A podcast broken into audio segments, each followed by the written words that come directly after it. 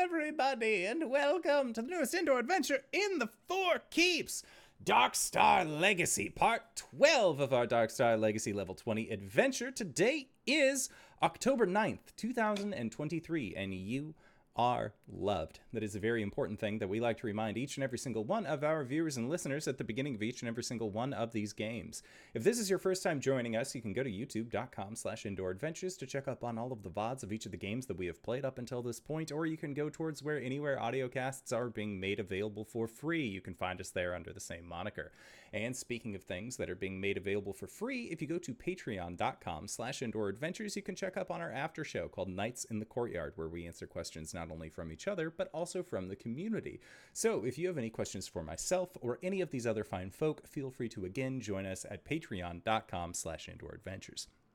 But let's say you already support us on Patreon. You already support us on YouTube and Twitch and all of those other wonderful spaces, and you're trying to think to yourself, where can I go to help support this fantastic show even more? Well, guess what, Acorns? I got your back. Quite literally, in fact, because if you go to indooradventure.redbubble.com, we got t shirts, we got posters, we got mugs, we got crop tops, we got throw pillows, we have shower curtains, aprons, clocks, we even have face masks. I have lost. No, I found it found my face mask with the symbol of Tiamat upon them, designed by our very own Cyberwolf 1201, where all of the proceeds of our merch is currently going to help support Doctors Without Borders. So if you would like to help support a good cause or possibly help support the show, you can again go to indooradventure.redbubble.com. Uh, also, I think, yeah, I forgot to say it in the intro. I skipped over it somehow. We have an after show, I think. I skipped that. Nights in the Courtyard patreon.com slash indoor adventures. Check it out. It's a good time. Speaking of good times, hey RJ, who you playing tonight?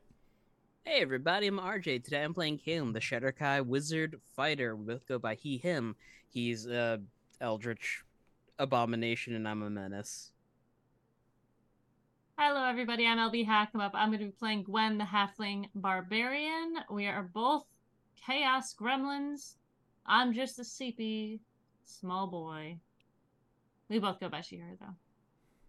Wait, I'm Cyber. I use he or any pronouns. I play Arjan. Arjan uses he, him pronouns. We are both basic bitches who felt the temperature drop, got a pumpkin spice latte, and started watching Twilight.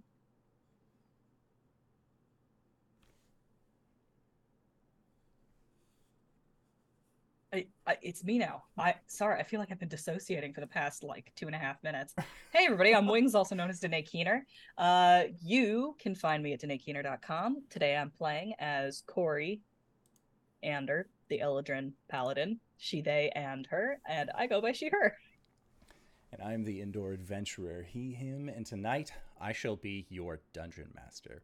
So, last we left off, our group had landed at the Citadel of Gith, run by Zareth Menyar-Ag-Gith, uh, where you had successfully defended against the Karashik, a primordial slaad that had left the heart of Limbo and had broken down the gates in front of the Citadel of the Gith and uh, potentially could have wiped out this entire cloister of Githzerai. Again, thankfully, that did not come to pass, as your group was able to handedly defeat this monster of a creature, this absolute uh, titan. Titan is a good word. I don't want to say Tarrasque, even though that's close to what it was. So consider yourself blessed that you were able to defeat such a thing. However, during that time, you were coming in contact quite frequently with raw chaos blood, uh, soaking Hexton the Graveblade, which caused his arms to trade places with where his legs are, and now he is a weird, biblically accurate Deva uh, or a Planetar.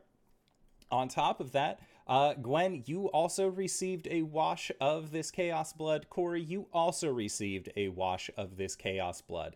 However, the wash of chaos blood that affected you resulted in your mechanical prosthetic of your left arm gaining sentience, and at the end of last adventure had popped off and seemed to be just kind of going its own separate which way, uh, to which you sort of shrugged with the rest of your party, like, ah, this isn't the first time my arm has decided to go its own way, and rightfully, it most likely will not be the last. Um, it was at that point that you also saw that as part of the Karashik begin to break down and turn into this kind of blooded goo, uh, that a bone, one of its vertebrae, actually cracked open, and from inside of this vertebrae was a stone golem. Uh, a stone golem, golem by the name of Viceroy, who seems uh, to be ready to accept orders, which was great because Caleb, you gave him the contents of your um, of your portable hole, laid out the portable hole on the ground, and said, "Now sweep all that chaos blood into that there hole." To which Viceroy gave you a salute and began to do that thing. You also, thanks to your thanks to defeating this creature, were awarded a tablet of true resurrection from Magyar uh, from Zareth Magyar at GIF. Uh, thankfully, you know that it is going to be a good thing to hold on to for the next foreseeable future. Now, where we last left off, your group had successfully defeated the Karashik. You had been given, uh, you have been given a blessing of sorts that will allow you to pass through the Eye of Doom unimpeded. However, that may take place. And at this point, you had gotten back into your ship, uh, or at least were in the process of getting back into your ship and then setting sail back into the direction that your uh, that Captain Skiznabat of the Sunsetter Pirates uh, was willing to take you on. This course that you had set at this point uh, several weeks ago in your travels.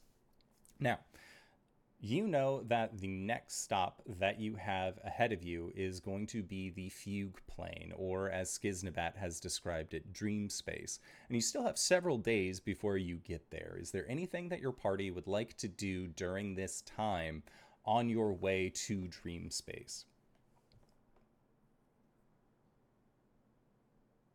I'm gonna replace my uh, prosthetic. Are you swapping it with Summer Corey? It's like, hey, you get the you get the living one. I'm gonna take yours. You get the weird Well, one. Okay, I got a question. Yeah. Like, how's my how's my living pros- prosthesis? Like, is it it's is it hanging around or did it just like fully go away? It it wanted to go onto the ship. It seems like it wants to hang out with you. Uh, however, very much it does not seem like it is uh, of sound mind. Like y- it gets chased out of the kitchen a lot. You find it sort of like hanging on, uh, hanging on beams and things like that that you know that it should not be near, um, and it's kind of hard to track down. Now, that being said, one thing that I did want to clarify is that I know that previously, before you had gotten disintegrated in a previous fight with Caius, you had loaded up the knuckles of your cent- uh, of your prosthetic with uh, gemmies that you would then use in the event of a revivify or anything like that. I'm pretty sure that those disintegrated. I didn't know if the follow up prosthesis had the same layout or if you're like, no, I'll just keep the gems in my pocket from now on. Yeah, that's a that's a better idea. okay. I was all like, on account of on account of the fact I may get disintegrated again, I'd like that not to be as expensive. okay. Uh, as Levi described, Summer Corey gets the Mad Catz controller, uh, while you get the regular non-sentient uh, prosthesis. And I'm sure that your dad has probably like hooked you up uh, with replacements, uh, especially on this long of a journey where. In the event where it broke down and you weren't able to come back and get it repaired or find somebody to do the repairs, that he would probably just want you to have a replacement for that prosthesis as well. Summer Core gets the Mad Cat's power glove. Oh, yeah. it's so bad. it, Mad Catz got better. Took them a while, like a year before they went bankrupt, but they got better, and that's a story for a different time.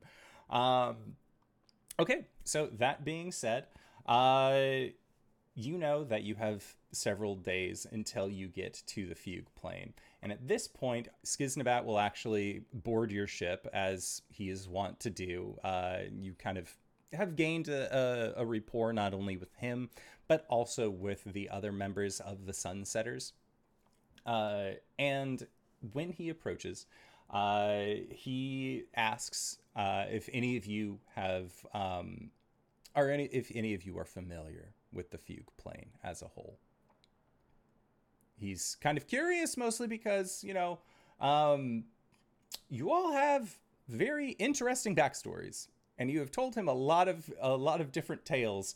So he is just checking to see what the what the lowdown is with that. He knows that you have um, gotten close uh, with Dendar the Night Serpent after a uh, after an altercation in the Hollowed Locks. Uh, so he is more just like, what does he tell his crew? That sort of thing. Um, things to look out for, things to brace for. Uh, as far as what knowledge he is able to divulge, um, at this point in time, while you are setting sail towards the towards the fugue plane, he is currently aiming you at what he describes as the base of the world tree. Now, Gwen, you've heard about the world tree before, and Calum, you've also uh, you're fairly familiar with the concept of the world tree, being that all of the different planes are connected uh, through this sort of uh, this all present aether. Uh, and what Skiznabat has suggested uh, and is in the process of leading you towards is that knowing your group and knowing the stories that you've told him, he believes that the best way to get to the fugue plane is actually going to be to essentially sail up the direct side of the world tree. Um, he believes that having a deity, and he motions to Corey, or deity adjacent figure uh, on this vessel is going to make things a lot easier. Uh, as typically mortals trying to travel up the world tree do not get the same treatment. Uh, so he is looking forward to a relatively easy flight. Uh, that being said, things that he has brought up about the fugue plane, from what he knows, it is a land of variety, a a place of both eternal darkness and eternal sun. It is not chaos in the sense that limbo is. But this is the place where your dreams go, where when you feel yourself going someplace, if you are asleep, chances are that is occurring on the fugue plane. That moment, um, that moment of death that some experience where they feel like their entire life is flashing before they, uh, their eyes, that is the equivalent of being processed within the fugue plane. And it is a very. He has never been there himself. He has heard stories because typically the means of being able to get into the fugue plane are if you die, which he has not done. He got turned into a flumph, but he did not die or to go through the Shadowfell. Uh, up until recently, the Shadowfell was you could not travel it uh, very well, if at all. Uh, but thankfully, uh, he's and rightfully he still does not really trust travel through the Shadowfell. Um, you have explained that your situ- your relationship with the Queen of Ravens is pretty good, uh, to say the least. However, uh, he believes that just going from where you are at currently up the world tree, again, is going to be the safer bet for you all. Um, so he sets the course. And as you get closer and closer, you can see that there is the edge of the astral sea. And the edge of the astral sea is a very is a very interesting place, to say the least mostly because you stop seeing stars, you stop seeing the cosmic bodies that you are used to. There are no more of these floating, derelict, dead gods. You do not even see ships. It looks like yours are the only vessels for miles around that are willing to get this close. Uh, points out falling off the Astral Sea is not exactly a great place to be in. Astral Sea, already pretty dangerous in terms of travel. uh, but to go over the edge, to fall into the world tree without bearing, can present dangerous consequences, uh, such as pot- potentially falling into the abyss, falling into the hells. These are not great places to fall into. Uh, but again, he is fairly confident uh, in his captaining abilities as well as in the structures that you all have presented with. So, once you get to the edge of the astral sea, it looks like it is just this fierce, sharp careen of space. It looks like there is an expanse that just sort of has a sharp edge to it.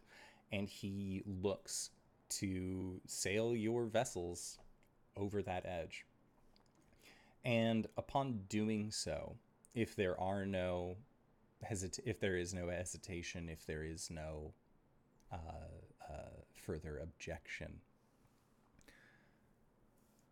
you see worlds and planes pass by in mere moments as you tip over that edge. The connecting fibers of the world tree are typically too brilliant and too vibrant for any one person to fully take in. But it seems like part of the blessing that Zareth bestowed is giving you protection from this confusion, the granting you the ability to navigate proper.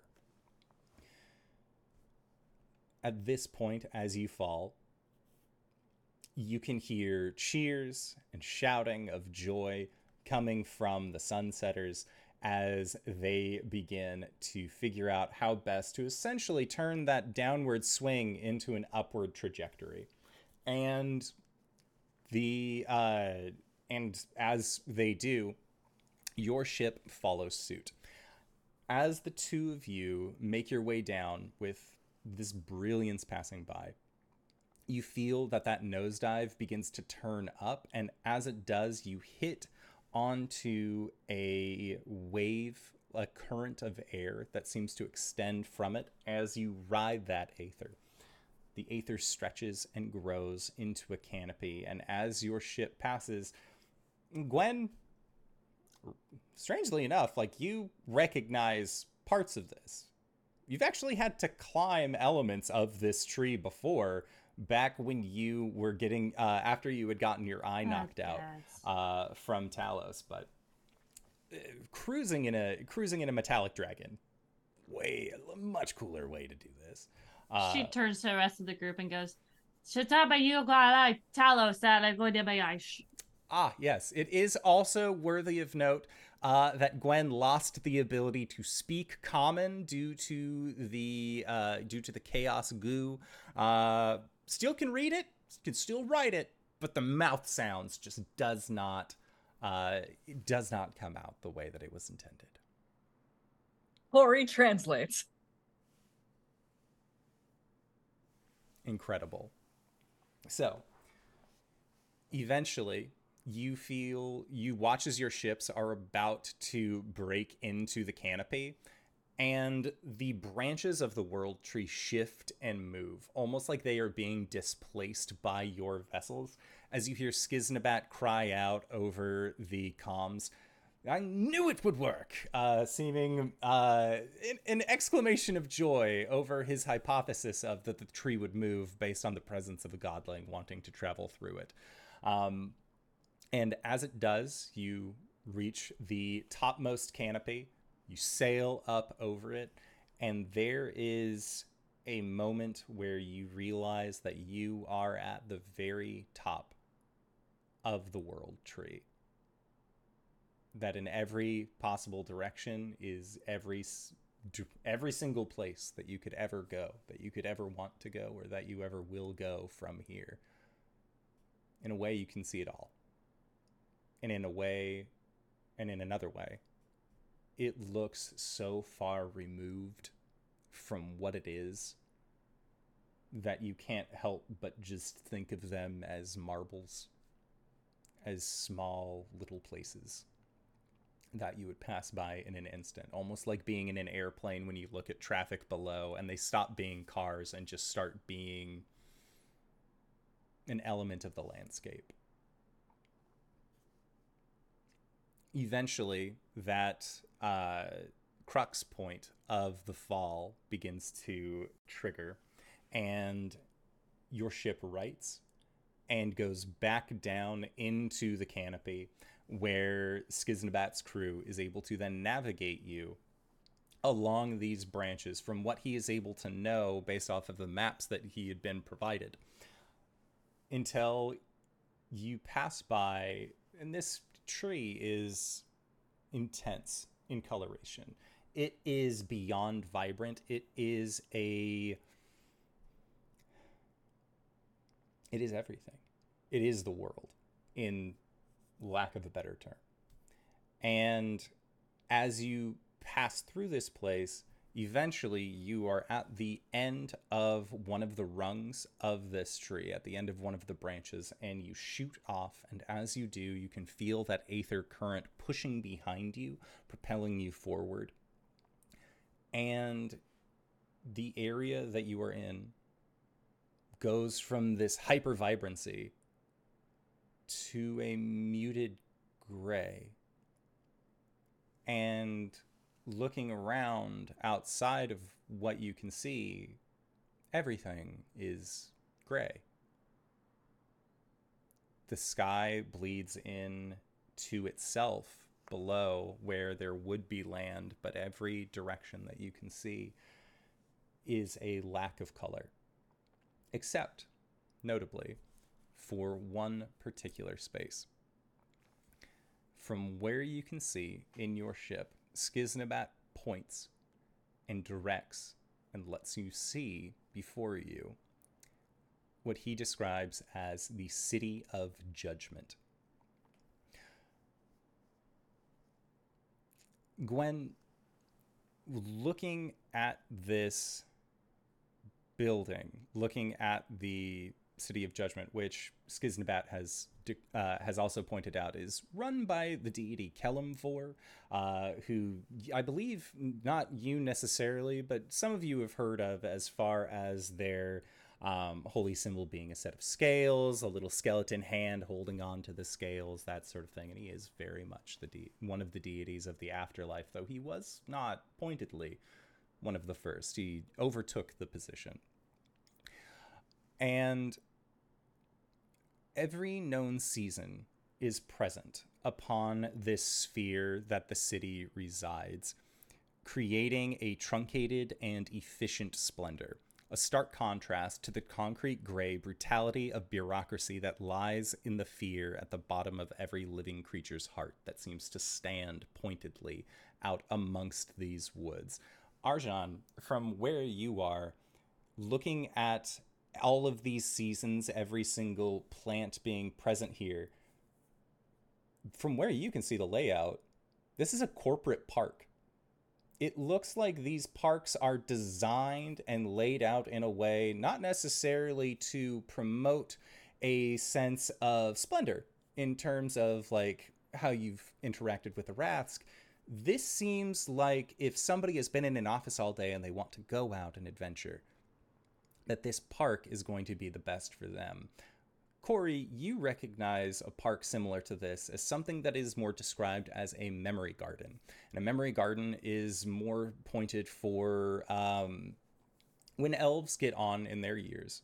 Uh, and humans as well, when their memories begin to deteriorate and they begin to lose the line between their past selves and their current. One thing that people do is that they will take them to a memory garden, which is present with all of these seasons, to help bring back their current memory, to bring back their current season to them. And it seems like this building, even though it is like blockish and square and without soul, there is a kindness that surrounds it. And Gwen, you have been here several times. From a distance, you remember the stain of fresh ink, the smell of twice burned coffee, and the impatient, unexpected, unknowing of how a bespectacled man sitting at a desk across from you will sum up your whole life into a single series of checkboxes. You see a variety of creatures mill about the city humanoid, hellish, the angelic, and the strange. Briefcases in hand, all but swarming in a frenzy towards the newest soul on its way down the passage of scales. On a balcony, a slender man with a limp cigarette out of his mouth looks towards your vessel and raises a coffee mug in your direction.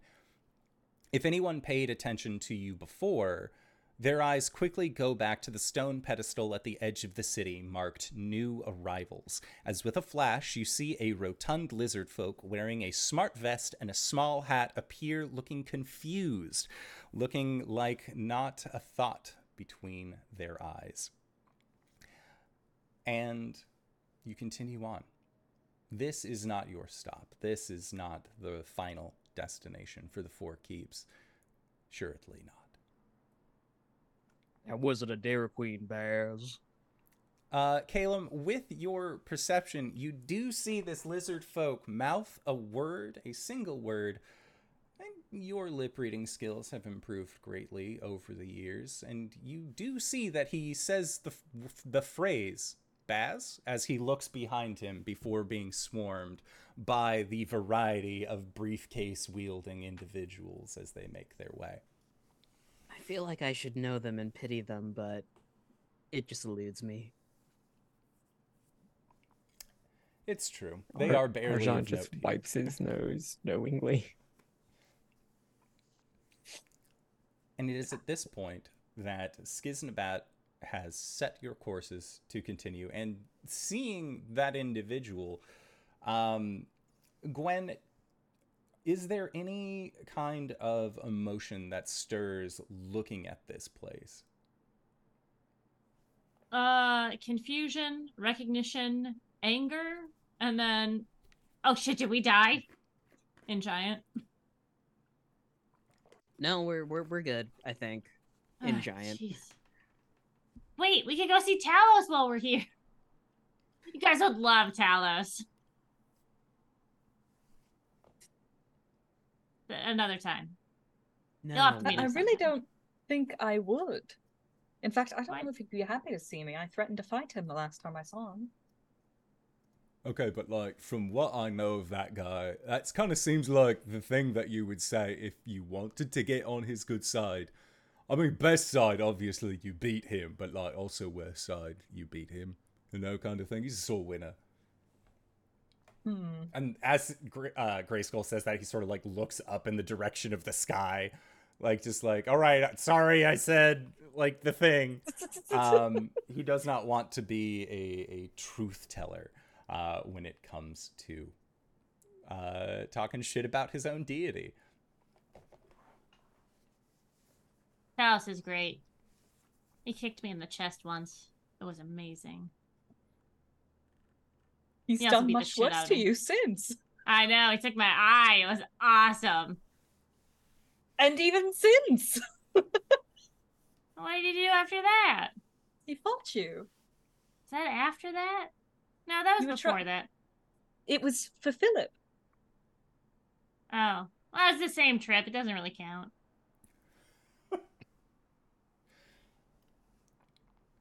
Hello. I don't know what I was saying, but stop.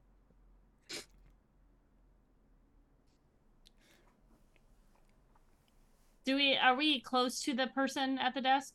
Uh, you are not close to the person at the desk, but you can see them. They are close enough that if you were uh, to wave at them from like the deck of the ship, they would see Mhm. you. Um, Mhm. Or if you were to call out to them, they might be able to hear. Uh, G- G- Gwen waves. We also have the ship system to PA broadcast. That's true. just in giant.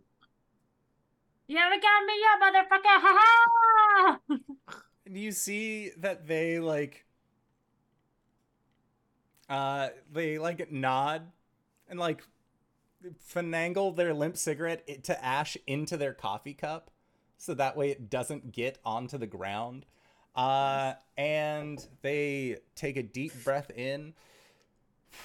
And as they exhale, you watch as smoke then comes up to look at you toward uh, in your direction, and it says, "Mine is a job that does not require me to chase. You will all find your way here at some point. This is not a threat. You are always welcome."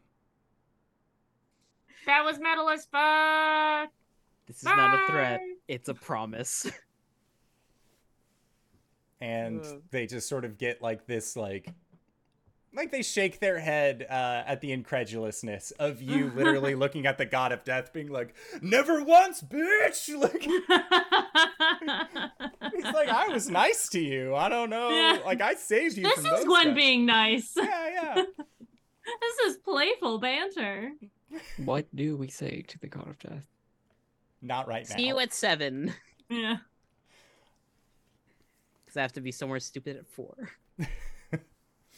Uh, so thankfully, uh, it looks like that the city of judgment lets you pass. They do not have uh, any reason why they would want to interfere with your travels, uh, especially because Kelemvor he hears a lot of things through the grapevine. Uh, being at a large processing plant for the undead, uh, you hear a thing or two uh, from passing souls.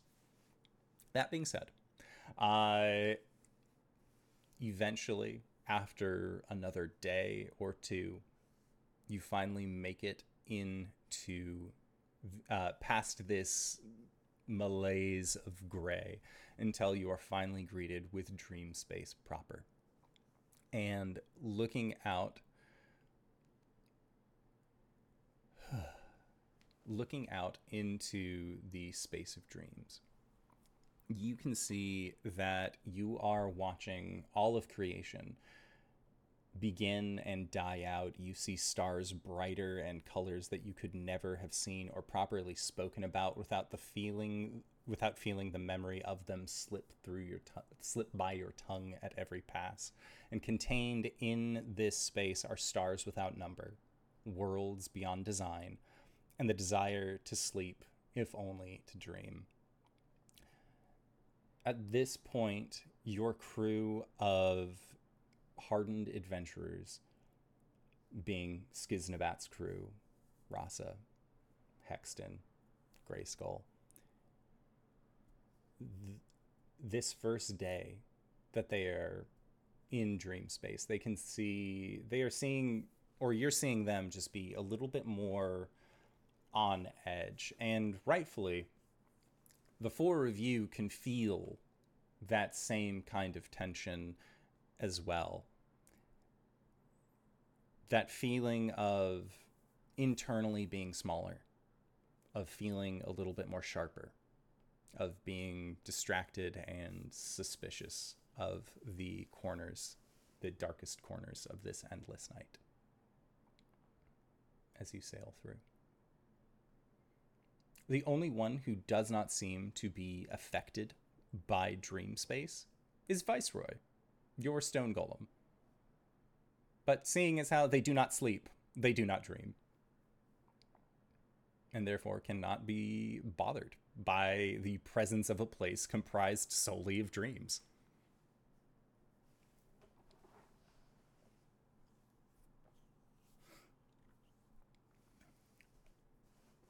So, for this first day,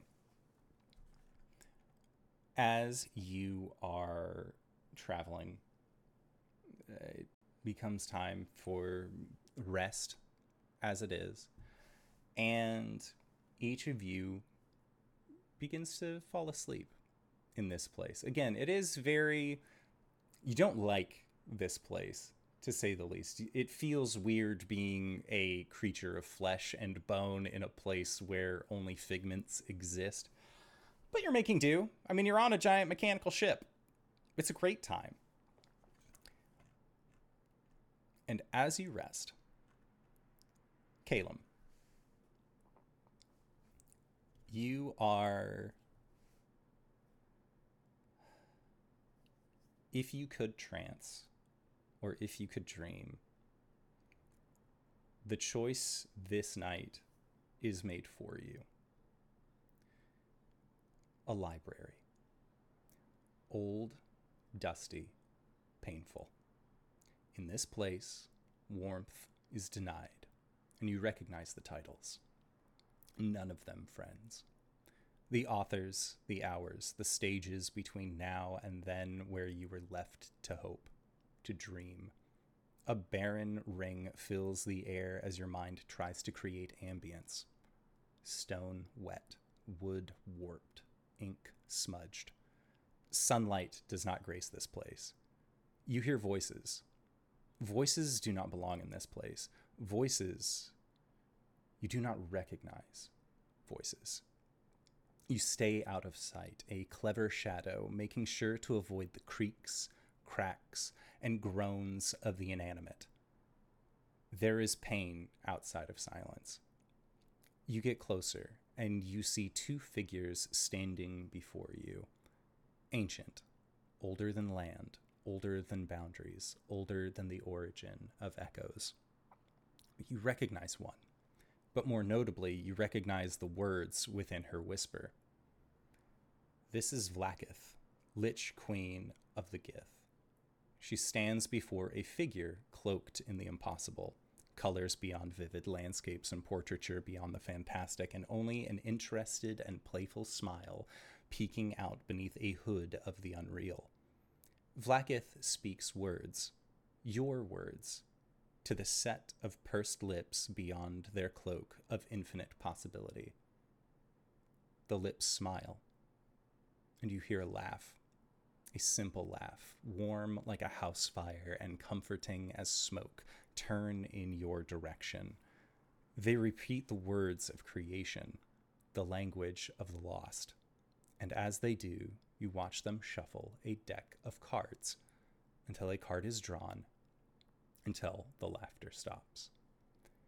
You see before you a singular playing card which calls a name towards you impossibility, the unbound, creation, the fool.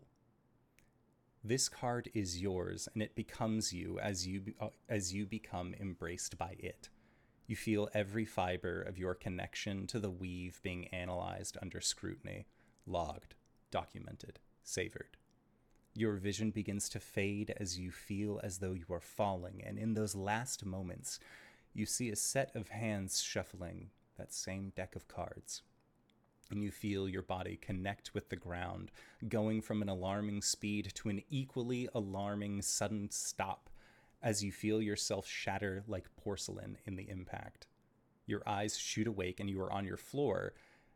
You must have fallen out of your bunk at some point in the night. You write yourself, taking stock of your surroundings when you notice it. Face down on your desk, unassuming and filled with the endless, a singular playing card that only needs to be drawn.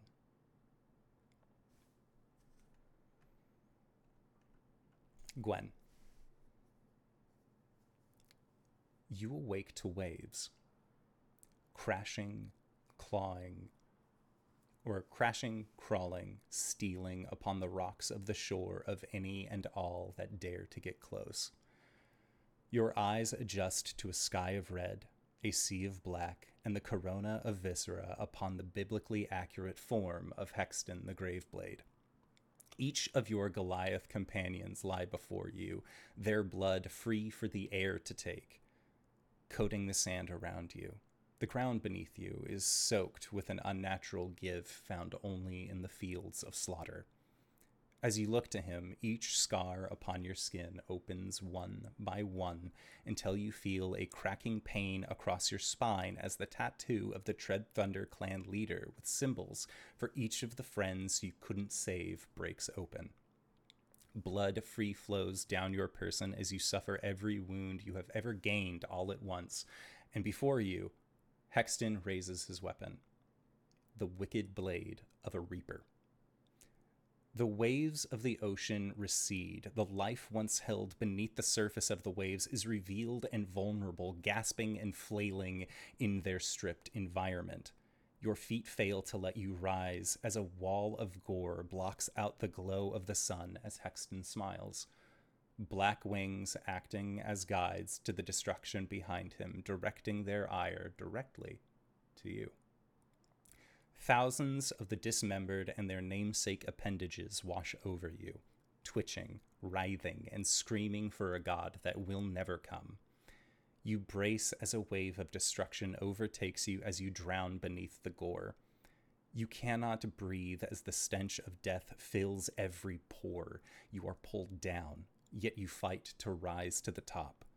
You can feel flesh between your beneath your nails as you force your way to breathe unimpeded, but you can feel the dense pressure of an ocean of bloodshed collapsing around you.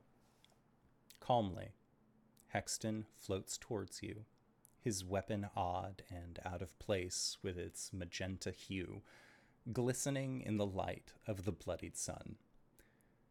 Do not think I do this out of anger, Godslayer. I carry your name upon my blade, as readily as ivy will overtake the strongest oak. To witness the lightning leave your eye will be one of my greatest honors. You feel a force connect with the side of your head as you are rocketed out of your bunk by a recently resurrected resurrected Goliath Goliath chieftain stares down at you, his eyes wide in disturbance as Grayskull is he does not look well in this place.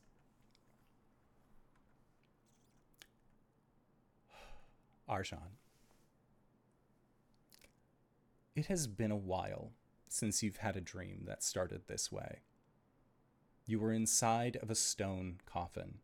You recognize your shortness of breath, the smell of stagnant stone, and the taste of dust. But this feels lucid, like you are able to change the course of your own dream. And so you push, you shove. Your muscles tense as you tap into your draconic strength to raise the lid of your damnation onto the floor where it smashes into 14 distinct pieces. You look towards the stairwell that led down to your despair and see that the gate is open. You see the sun. You see the flash of red you've held close and wished you could hold close for longer. You reach the surface and you see Rasa's face, gaining a peace from a comfort that you have only known in her presence. And then you feel it a burning sensation in your chest. Markings you wish you could forget begin to glow as you see your skin stretch around the shape of a draconic maw protruding from your chest. You watch as clawed hands push out until they pierce and tear you open as a dragon, onyx in coloration, with wicked shards of magenta colored crystal protruding along their spine, emerges from within you into a shape that you know all too well. Despite her efforts, Rasa is unable to withstand the ferocity of a creature as ancient as the obsidian tyrant, and with your life spilling out upon the dirt, you attempt to harass the powers you have gained through your travels, the echo of the great worm. And as you extend your arm out and visualize your wizarding soul, you feel your arm go taut before it twists at an unnatural angle until you feel every scale of your bicep tear from the skin below. Out of options and out of time, you hear the submission of earth beneath his feet as Tarlayan brings a claw down unto you. Finally, you have proven your worth, he says, turning to you. A life as a vessel, he says, leaning closer. You have fulfilled your purpose. Now embrace your sentence. A life as a king. And Tarlane's form begins to shift and seep before you as your vision fades into his the faith of every Arjan who has sworn their allegiance to you, fading as they kneel before the terrifying visage of your origin.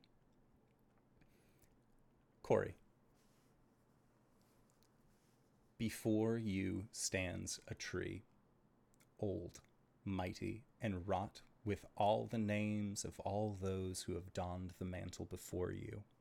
Enemies about you lash out, sword flashing, smites flaring, and the true power of the gods behind your every move. You send the copies of yourself in every direction but the one before you, as you see him, the avatar of Caius, beyond a field of his lesser forms. Sword and sorcery fly untethered until the moment you have worked for rises to meet the final breath of the worm that walks. You drive your blade deep within its chest, unleashing a smite with the brilliance of the sun. Caius weakly grabs the blade of Wraith and looks up at you. From behind their mask, you hear, Kales, why? Your world darkens. The brilliance of the sun goes cold, and as the shadows grow around you, you see the truth. The worms fall away, and before you, you see gray skin, kind eyes filled with tears, and the mouth of your wife trying to find the shapes to ask where things had gone wrong. The tree of names split down the middle with a blackened pitch oozing from its severance. You look to Wraith. Surely this is a dream, an, an illusion, a falsehood. You would never, you could never. Your stomach sinks. The illusion fades around you, but so does your own. You see the light leave your skin as it becomes sallow and pale. You see your hair darken to that of the deep night. Your armor tarnishes, the weight of your sword becomes heavy, and as you look at Wraith, the Archfey, who swore itself to you to perceive past deception, your eyes adjust to a sight that you had long since forgot.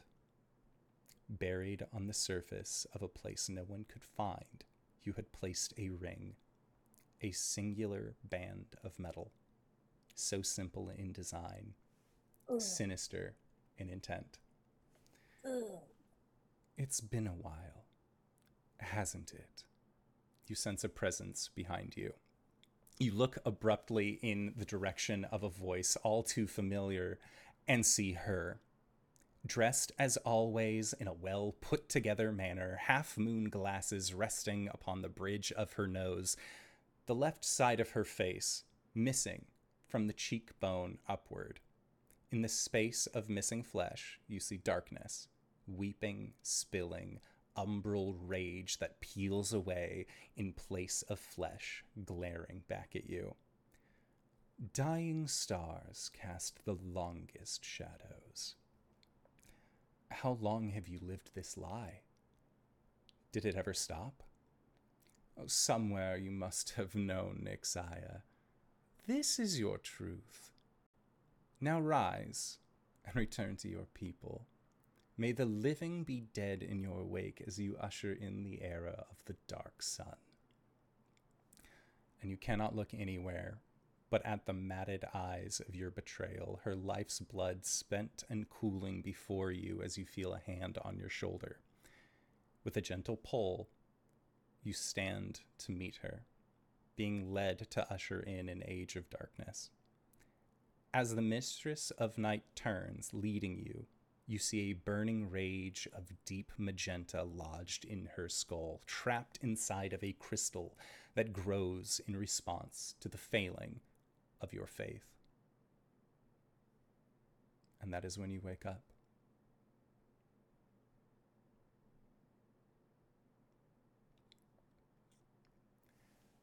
Gwen, Grayskull is notably on, like, at you, shul- holding onto your shoulders, and just, I don't like this. I don't like this place. This place is bad.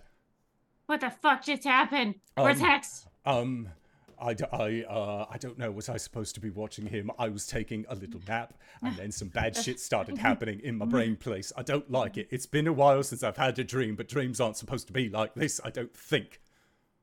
Gwen fumbles out of bed. Uh, she falls and goes uh to try and find Hexton.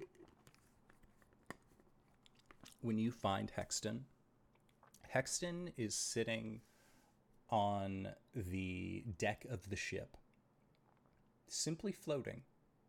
looking out into the space of dreams. Hexton! They Hexen is my name on your blade! They turn and look and seem a little off put by this, but they look at their greatsword and do not see your name, and they say, Uh, typically, the names appear on the blade after they die. So, unless I have killed you and forgot, which I do not believe that I would, you are safe from me.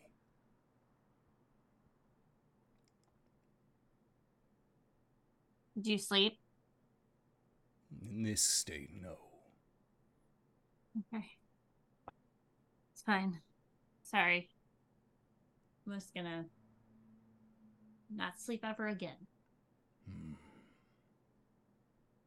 and Hexton doesn't really understand why, but he nods.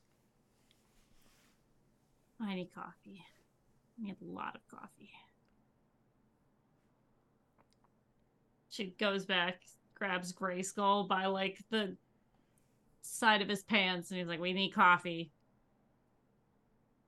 Yeah, and Grayskull is like, uh huh.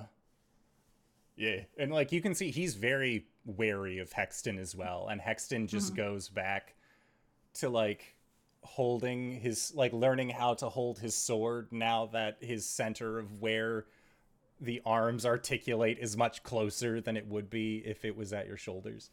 hmm We sit down, get coffee, and Gwen starts to tell him about her dream. Okay. Uh, the rest of you, having woken, you smell coffee being made. Do you join Gwen? Yes.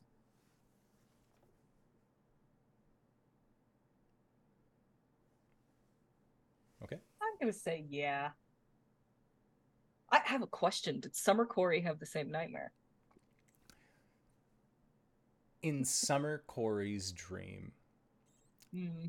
she watched the event play out from a third person perspective as one of the shadows that you sent because ultimately your forms as Nixaya are not other seasons they are shadows of the season of death Great. Cool. Uh, I think that Corey and Summer Corey are gonna be sitting at a table, uh, with Wraith like off and like in the middle of the table, and they're both just sort of like looking down at it, like, hmm. Can can Caleb walk in just holding up a cup of coffee? Rough night. Am I to presume that we all have dreams? Disturbing Mm. dreams? Very. The worst worst dreams of your life? Ah, I wouldn't say the worst stream of my life, but it was pretty up there. Is this a, a normal effect here? Arcana check or history. yeah make an arcana check Starting off strong with a natural 20 for 31. Do you all tell Caleb of your of your dreams Sure. Now, Caleb, one thing that was present in every other member of your party's dream, outside of your own, pointedly, was a color that was presented Mm-hmm. a crystalline magenta.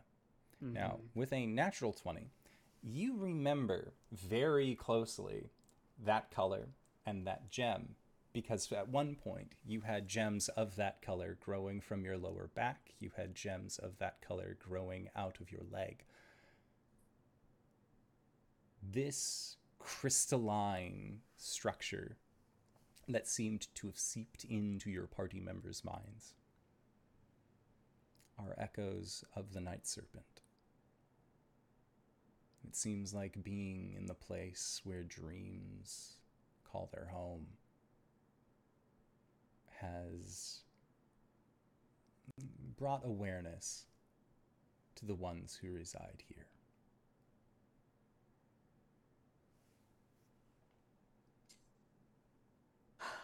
Well, it looks like we might be suffering some residual effects from dealing with Dendar, considering purple and crystal is a motif in all of our dreams, and we are also in the fugue plane, which is also her domain. Ah. I was going to say residual effects. This seems a little intense for a residual effect. Well, it is a deity after all. Are there any aberrations, celestials, um, fae fiends, undead within a mile of us right now? Yes, they do not appear to be getting closer. It doesn't tell me the exact location, just that they're there. Yes. Also, it tells me that there's a dragon here Two dragons. and some celestials. Two fae. Um, honestly, I think if before we sleep, a protection of good and evil is cast on us, we should be able to be all right. We could go sleep in the manor. We could go sleep in the manor. That's a separate dimension in and of itself. or leave the manor and go sleep in Vistane or anywhere else. We should Whatever probably we do, I would like not to have another dream like that again. fair. We should probably also set something up with the other ship so that they can get a restful night's sleep. Given if we're suffering it, they might be too.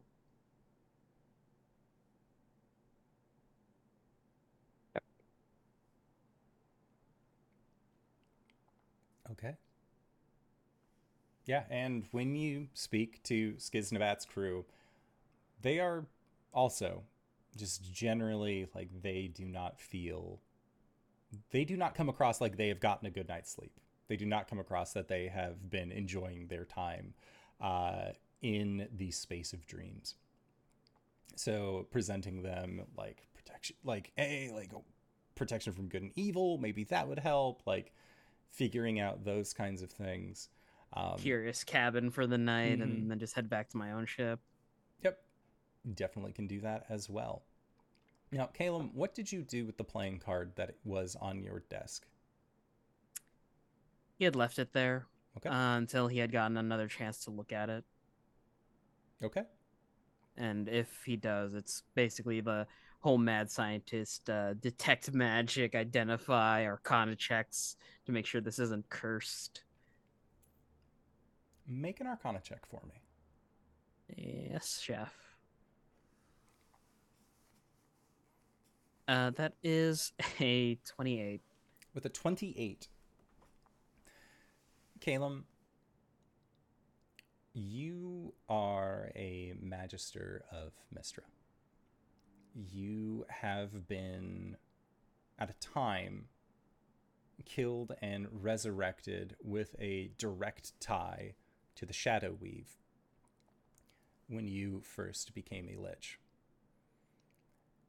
You are familiar with most every known type of magic and where it stems from and where it comes from. Which is why this card is baffling to you. This is an unknown source of magic. And as you continue to look into it and to identify it, it creates a it is a moment of curiosity to say the least as looking at it this is you as there was no other way for it to be you have been chosen by gods before but you have never felt chosen by something beyond even them.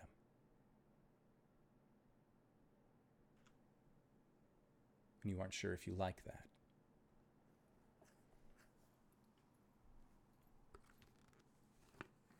So I can't tell functionally what this card does,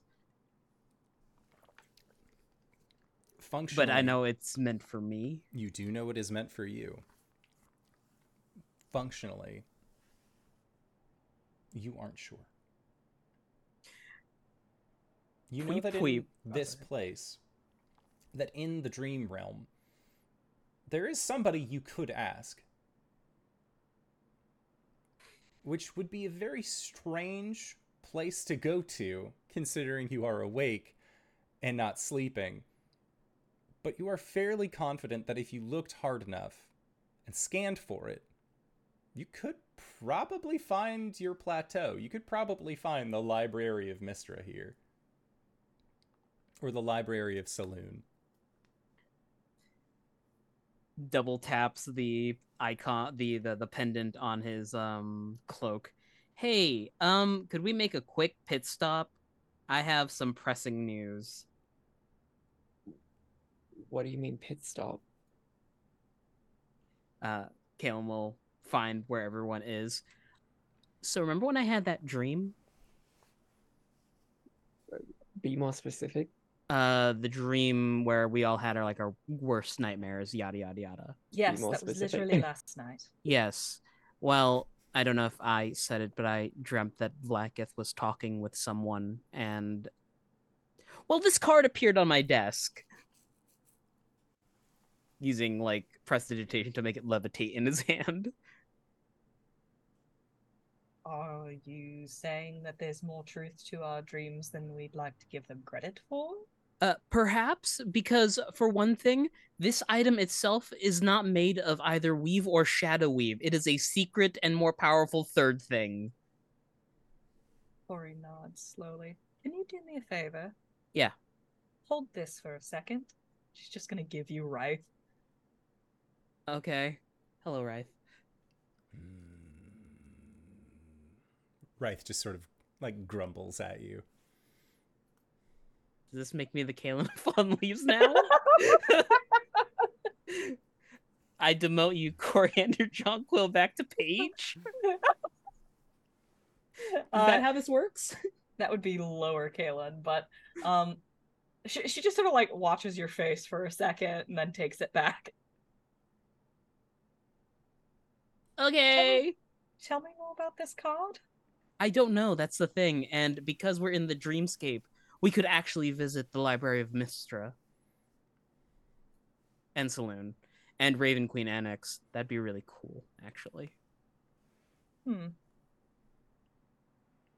Um, part of me thinks that that would be really risky, but the other part of me thinks that you wouldn't be able to get there a normal way while Yeah. here. Also, pressing issue. I feel like this card is speaking to me on an emotional level. Where that Wraith does? I don't know. I've never had Wraith with me. What's it saying? Wait, you just did. You just had Wrath. Uh, Wraith was pretty grumpy. That makes sense. I've been No, it off. it it feels like this is mine. What does it do? I don't know. And I don't really want to test it in a compact, pressurized metal object. Divine that, would- that would be best. I'm learning. Corey, your divine sense covers fey, fiend, undead, and apparition because you are a Oath of Ancients paladin. I think we added fey because uh Kalen. Oh, right. Yeah, yeah, yeah.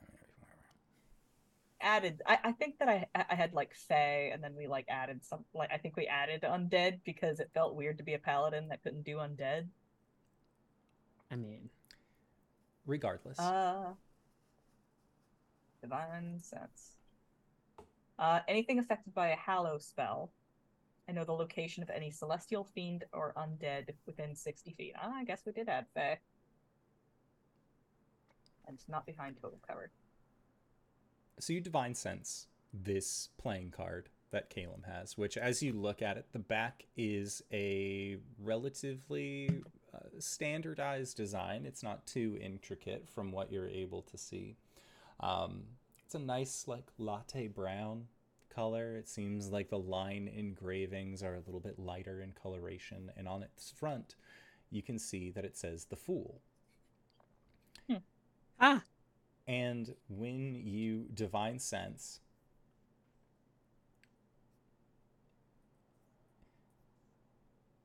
it is pointedly the absence of something. Hmm.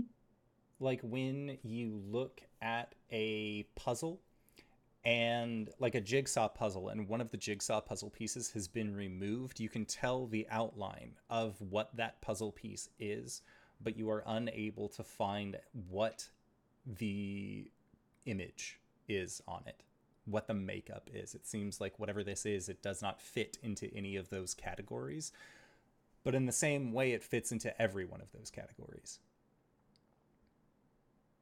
Corey kind of squints at it.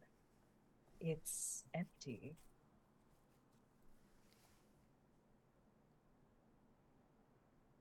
Truly empty. There's it's like there's nothing there, but in the way that there's everything there.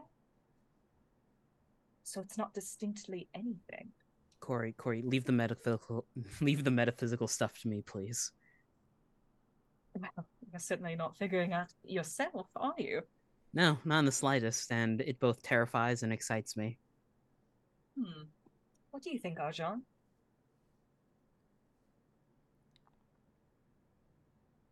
I can't speak without uh going into Persona 4 stuff. So um, I will stay silent.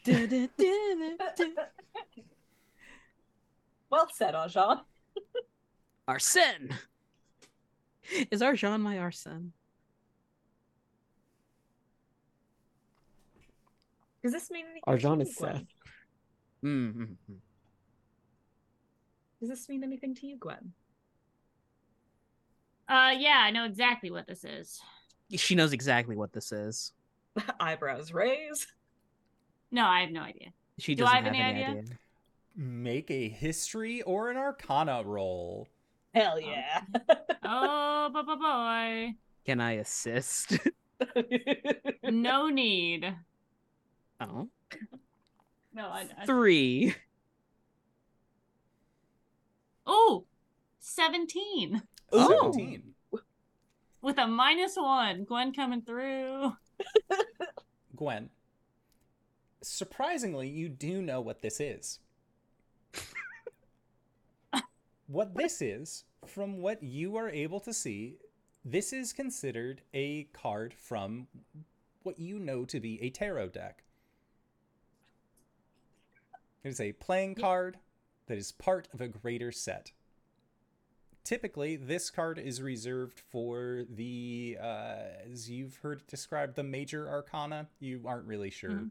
what the minor arcana is, or really anything else. Like you heard that phrase in passing at a city that you were, uh, you know, bouncing Mhm. in. Long, long time Uh, ago. Usually they're reserved for things like telling fortunes uh, or Oh. giving readings on things. Yeah, yeah. Actually, uh, sorry. Let me just actually look at it. She's saying in giant. Translating, Uh, translating, well- translating. Yeah, this is uh I mean, this is from a tarot deck, which is like fortune telling stuff, which is kind of like what I do, but with bones. Um, so Question. major. Yeah. Can I just cast tongues on Gwen to make her speak in common? Yes, but Cu- Tongues does have a, I believe, a 10 minute cooldown. Or after you cast it, it lasts Uh. for about 10 minutes. Oh, I don't even have it prepared today. Is it uh? We could say that you had Uh, it prepared. You've had Gwen speaking nothing but giant for the last set of days. Duration's one hour. Yeah, you could have her speak regular for one hour. Uh oh ah hey hi guys um so for did you did you get the card face up or face down like was it facing you or was it upside down when you looked at it I'm gonna assume facing up, right side up, Simon. It was facing down, and you had to Oh. draw it off of your deck. Or Okay. off of your desk Okay. in order to gain it. Calum is a take from bottom, flip upward kind of guy. hmm It was the fool in the upright position. In the upright Uh, position. Mhm. Okay.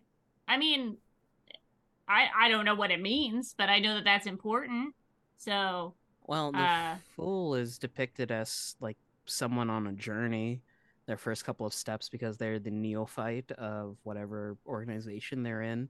Uh, fun fact: apparently, eventually they become the Hierophant, and that's all my tarot knowledge. What would what would Arjan need to roll to uh to give Oracle deck lore? History or Arcana?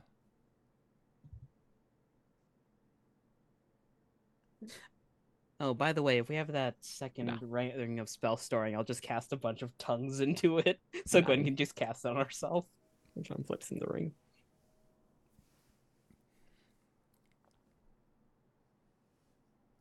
I'm afraid I'm only familiar with Tarokka, and I don't think that was in our world. Oh yes, I've played Tarokka too. I fail at extraction all the time. I just know about bones. Sorry. I can do a bone reading for you if you want. No, I'm done. I was about to blurt out. Is that kind of like a dick rate? Boo. No, no, no, no. Boo. So, well, if we could hit up the library, we might be able to suss this out really fast. What direction is the library from here? Yeah, Caleb, uh, make a Arcana check. Oh my god, thirty. You know the direction of the library. I I'd like to think that Caleb actually casts like a cut, like a modified spell, and there's like a blue thread that is from his finger and just points outward. Follow to the where- direction of the thread. Uh, that way. Now, Caleb, pointedly, when you cast this spell, this quickly modified spell to follow the thread, your card glows. It seems Oh. like it registers itself as an arcane focus for you. Oh, Oh Huh. Y- Use your persona focus, which is so much better than the gun. we use air guns to shock ourselves to think of the moment of our deaths. P3, I'm looking at you. P3 Or was a peeling wild off time. your face. We smash cards. All right, so Caleb, as this card glows, as you follow the direction of the blue thread, and as both of your ships travel through the night into the direction of the Library of Selûne, that is where we are going to go into our break for the evening. We're going to try and be back in five to ten minutes, so don't go no place unless it's to grab a food, grab a drink, grab a friend, or possibly go to indooradventure.redbubble.com, pick yourself up something nice, and we'll see all of you guys shortly. All right, everybody. See you soon.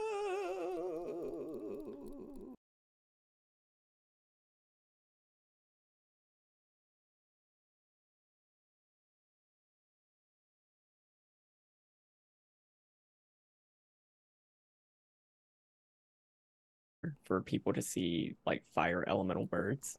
Uh, so much so that it's supposed to be an omen of the goddess of good fortune. Uh, so they started calling the few chance encounters they have with one a Joaquin Phoenix.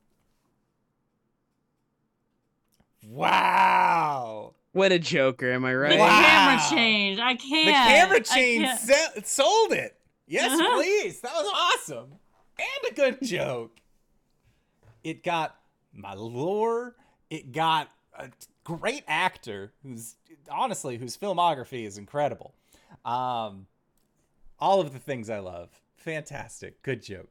Good bit. Yay.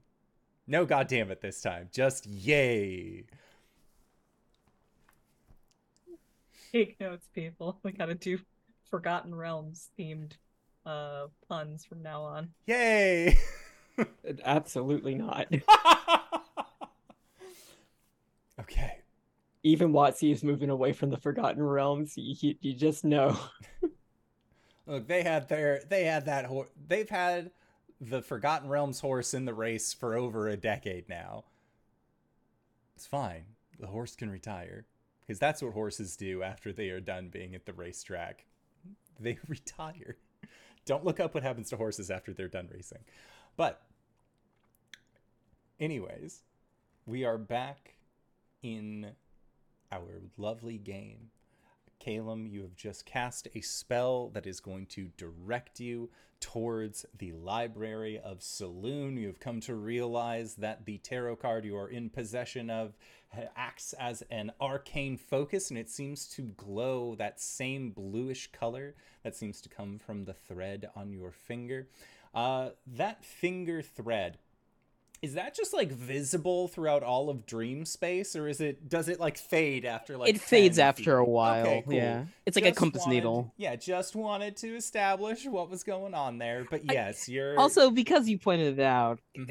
I, I just want to know what if I do the same spell but use the shadow weave instead? Does the card turn purple? the card does not turn purple the card act uh, stays that same color Huh. Switch that back to the blue. That being said, uh, because you rolled so high on your Arcana check previously, I will give you this because you're are it's still going to be a ways until you get to the Library of Selûne. Notably, the card does not change color and does not reflect upon itself when you cast a cantrip when you perform a firebolt, when you perform any like prestidigitation, it does not seem like it responds to that. Uh, however, it seemed like using a more customized spell seemed to cause it to activate, as it were. There's a brief moment where. Could we say that we had like a little shot put set up on the deck so that like Arjan and Calum could practice yeah. sniping? Oh yeah. No, that was one of the things that Skiznabat was like, you guys don't have one of these, we're giving you our spare. Like you need to have something to do when you're traveling through the astral It's sea. that scene from League of Extraordinary Gentlemen when they're on the sub and Mhm. Huck Finn is learning how to shoot from fucking Sean Connery, Oh yeah. Quatermain, John Quatermain. Quatermain. John Quatermain. But he'll Mhm. he'll like tap his foot, launch a clay pigeon, and then shoot it with a guiding bolt. With a guiding bolt, the card responds. Ah! What did did, did just it just glows? It just glows. Huh. Huh. It seemed it seemed to like that. Just a regular lightning bolt across the bow, not hitting anything. Doesn't seem to respond. There's a little bit in terms of residual, but doesn't I- seem to respond. in the Or he shoots way. a lightning bolt. Ah, G- Great job. okay, I'm just Yeah. listen. We've got to fucking sure. need a control. Mhm. I think this card is responding to anything that uses the language of the lost. Hmm. Must be why it likes you so much. Does this card have feelings? Have I done something to just make it disprove of me? Um, I think you'd know better than I. I don't read people, Corey. Not It's your card. And Calum, when Corey says that phrase, it's your card. This card belongs to There me. is a resonance within you as you look at that card. It is yours. Is it my precious? No. Okay, and good. yes. No, fuck. Mm. It is not necessarily a Lord of the Rings style precious, but it is yours in that you knew, you know that if you were to throw it off of the side of this ship into the plane of dreams, you don't know how, you don't know when, you don't know why, but you know beyond a shadow of a doubt that that card would return to you somehow.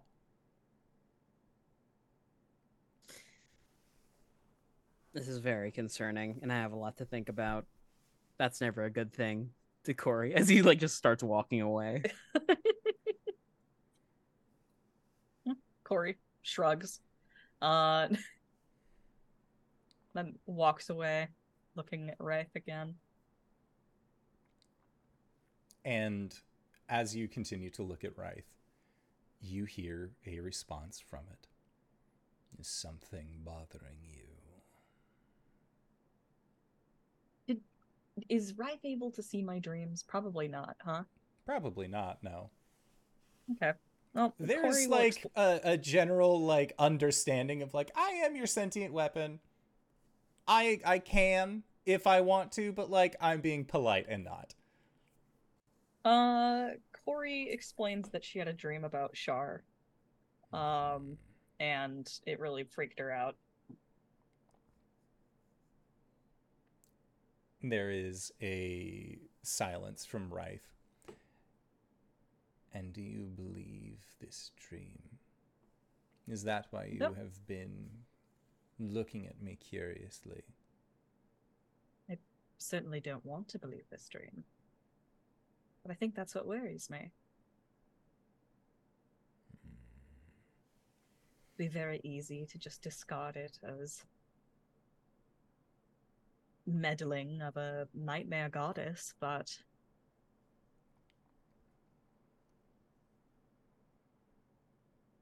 if it weren't just a dream,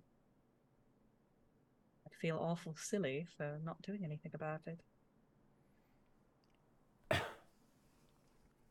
And Wraith pauses and says, There is a phrase for the events that transpired unto you from this deity. Traumatic events.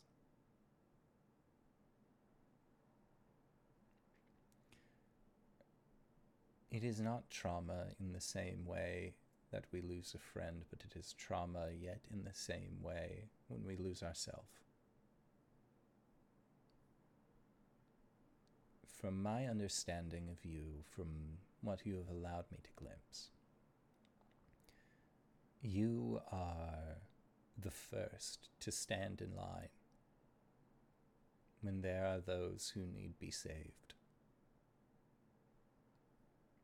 Whether it be the fey folk of the hollowed locks, or whether it be your friend the Magister when he was taken by dark forces.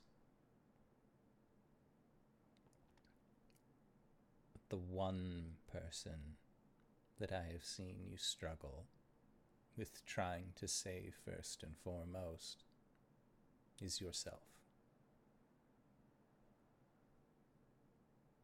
I am here to help cut through deception.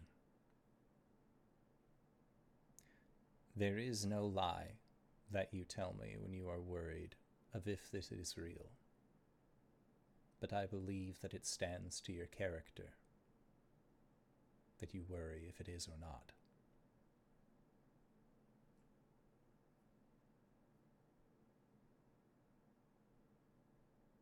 Do you know who you are? And I do not ask this to throw a wrench into your line of thinking or cause confusion.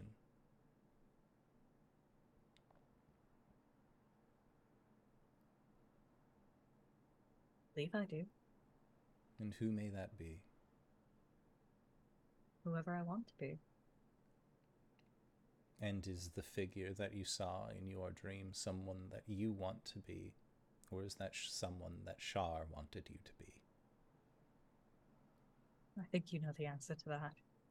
And I believe you do as well. Do not worry about my presence here. The ring that you bear on your finger, you earned in the Isle of Autumn, at my ritual site in the city of Duskridge, where your family has began to build and construct a new ancestral home for yourself.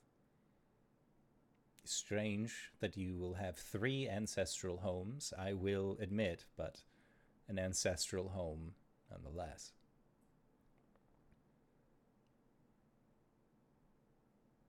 You are a product of your upbringing. You are a product of your adventure. But most of all, you are a product of yourself. The actions and deeds and titles that you've won, titles that you've earned, those cannot be taken away. And if they were false titles, I would know. So do not fear, Kalen of the Fallen Leaves. You do not have to trust what I am if there is still doubt that harbors in your mind. But trust in yourself and trust in your own ability.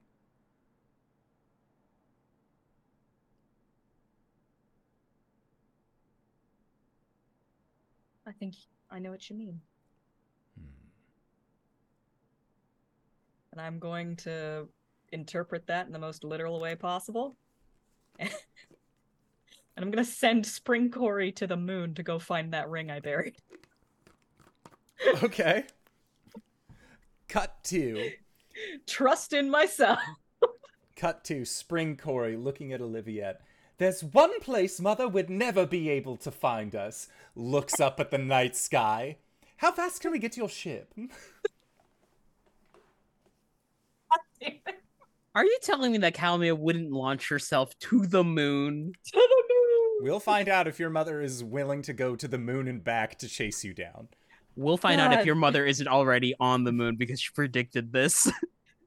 I called in a couple of favors, Elistray. I'm sorry, my hands are tied. I owe her a favor, Coriander. You have to believe me. God damn it. Yeah, no, Spring Corey has access to locate object, so that should just be a matter of like going to the uh relative uh location that we remember leaving it and then locate objecting uh like metal detector style for a bit. I check in with them later. the one question that Spring Corey would have What do I do with it when I find it? Um do a little divine sense, make sure it hasn't been tampered with, and then mm, put it back where you found it. Right. Just be certain that it is the exact ring that I left there, that we left there, and that there's nothing different about it.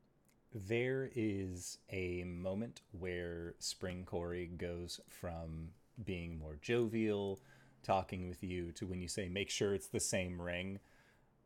She has a serious tone as she says, as if I could ever forget. Oof. Okay, bye. Love you, choose. Jesus Christ. I can't believe I got away with splitting myself into three different people. Minimum. Minimum. It's fine. It's fine. It's all right. I have 24 people in my head, so. Well, tw- sorry, 22 now. Ah, you can still go up to 24. There's always more. There's always more. All right. So that is the better part of the day is heading in the direction of the library. You know that you are going to get there first thing after a long night's rest. What does the group do? Do you try and do a, uh, a Calem's Curious Cabin? Do you end up going back through the door uh, that is in the Tyrant to get yourself just out of dream space for a little while? Uh, or do you take a risk and sleep in your cabins once again? You know what I want to do. I don't actually, and it's horrifying, and that's one of the things I love about this game. So what I'm going to do is chop off a hand Uh-huh. and then put that with the true resurrection tablet and send that to Oliviette or uh to Diantha via a Galder Speedy Courier so that if I die, she can cast True Resurrection on my hand. Your entire hand? Why not just like a pinky finger? Like an ear, be easy. Um, I could just cut hair, honestly. Like a toe? should I, I would suggest that we not do that No. it was an idea. Because that is a action true resurrection that we may need. Yeah.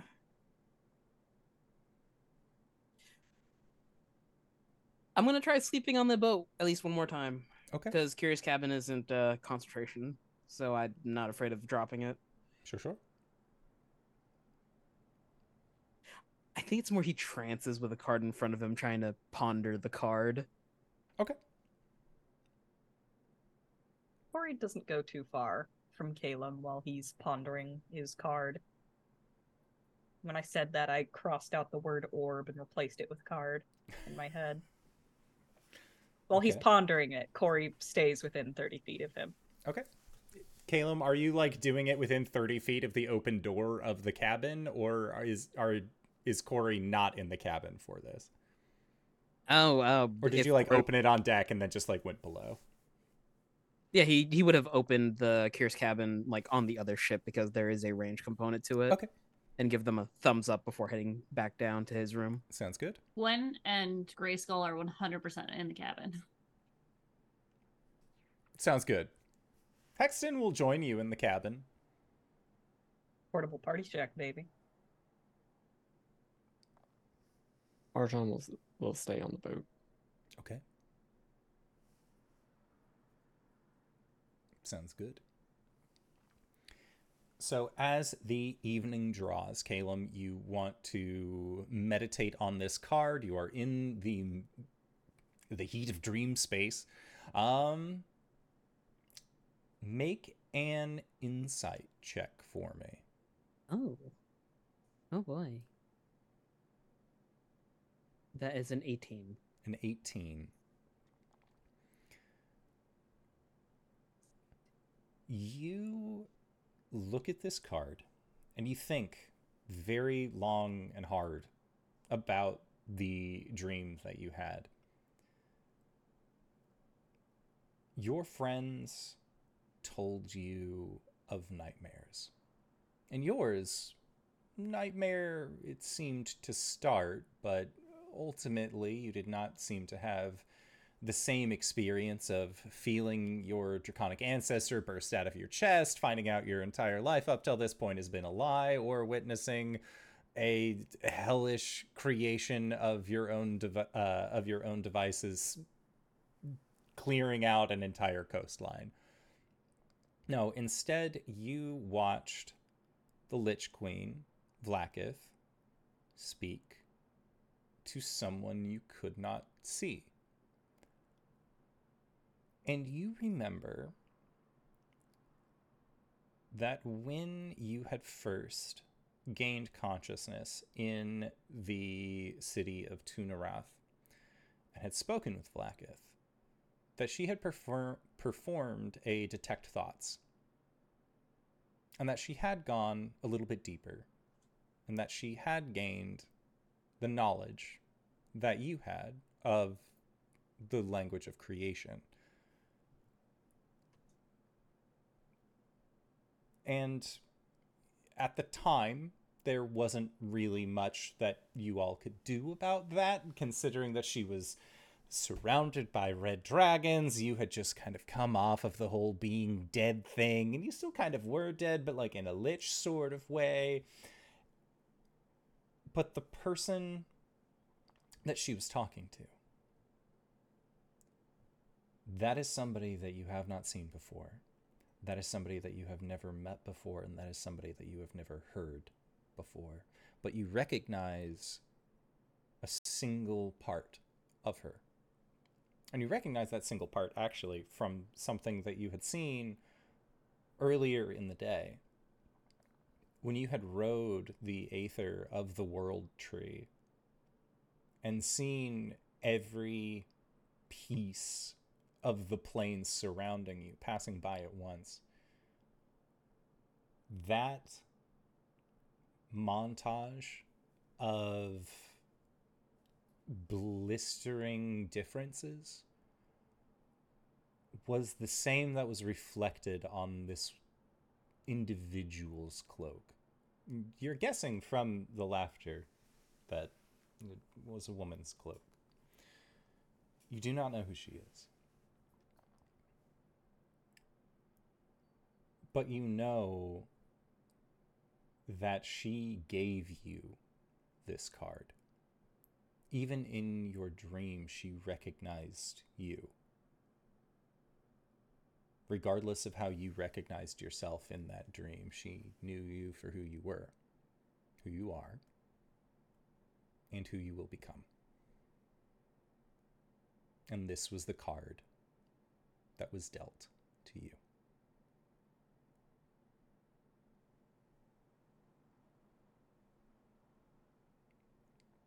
And that is what Well, that get. gives me nothing. Still a whole lot. I got I got some context clues, but that's about it. That is correct.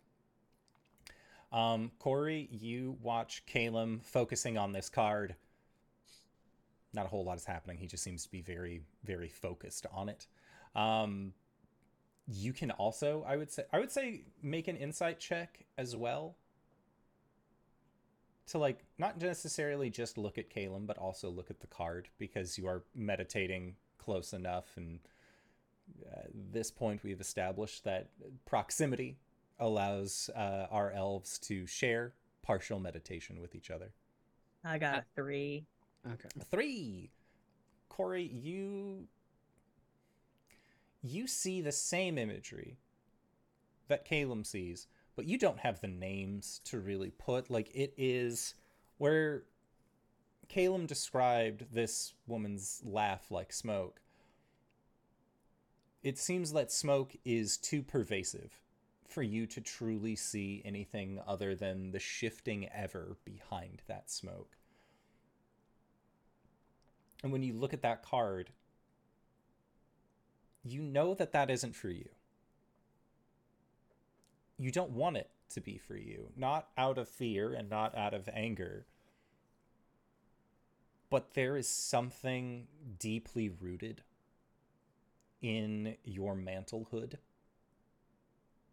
that does not like that card. It does not like what that card represents. Not the fool, but the tarot. Hmm. Because the tarot represents order of a different kind.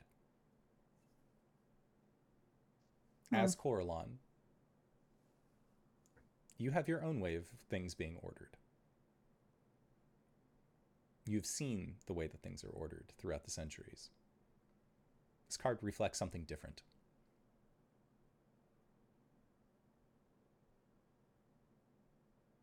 An element of change.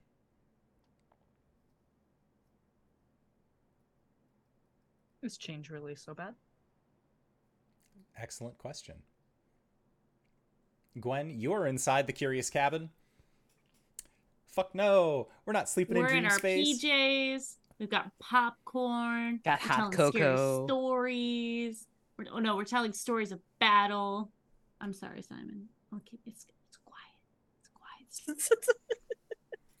Shh, Simon, shh. go to sleep. Go to sleep. Go to sleep. Tell mom. Tell mom. Uh yeah, so we're just like, you know, getting rowdy, maybe having a pillow fight. Okay. Lightning Summer Corey the is there for sure. Huh? Yeah. Oh, Summer, Summer Corey Corey is there for sure. Awesome. Yeah. Okay.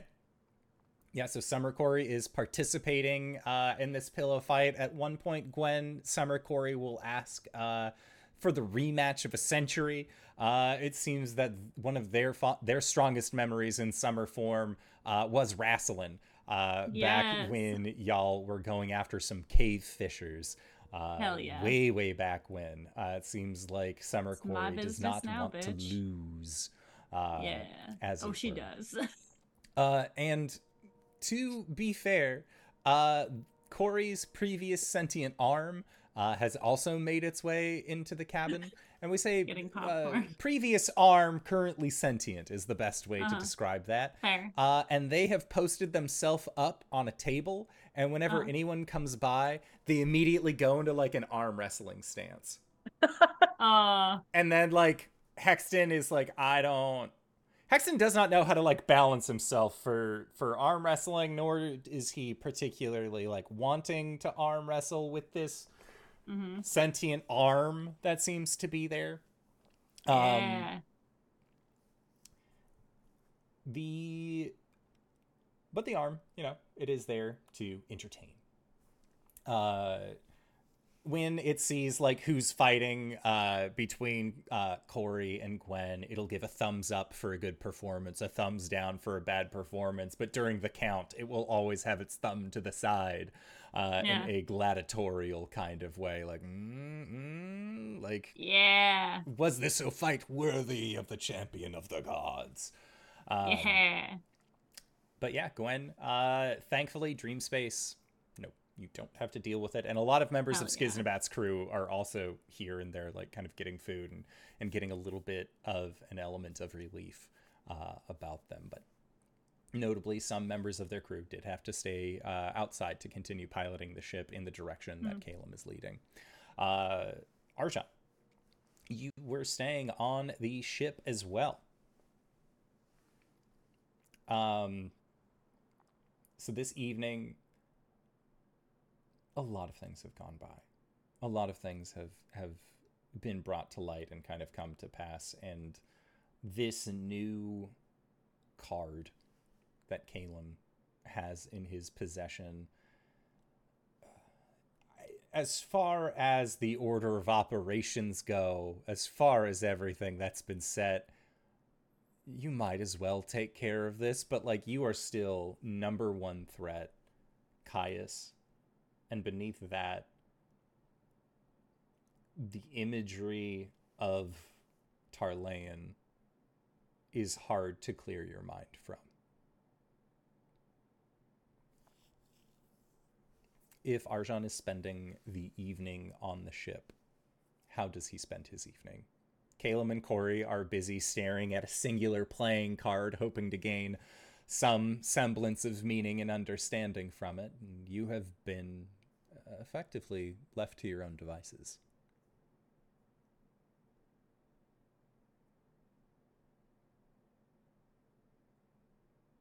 Does Rasa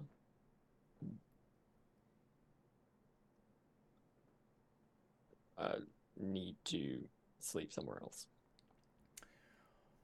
Rasa, she would want to know how long you plan to be in this place because she has the ability, as comes with age and being a trained soldier, that she can push on for several days before uh, having to require a rest. She mostly sleeps because it's it's nice to take a a, a quick eight uh, every now and then, but she does not necessarily require sleep in this place. Though you can tell that even just being here, she does not particularly like it. She does not particularly care for it because this is a place that does not make sense. A place that cannot make sense. How long do we plan on being here? you know that your trip, from what Skiznabat had told you, you were looking at at most three more days of travel, and that is including your stoppage. She can push on. And then you would all be arriving into Doom space with her not having slept. Or she could try and get some shut eye, either here or, again, notably somewhere else.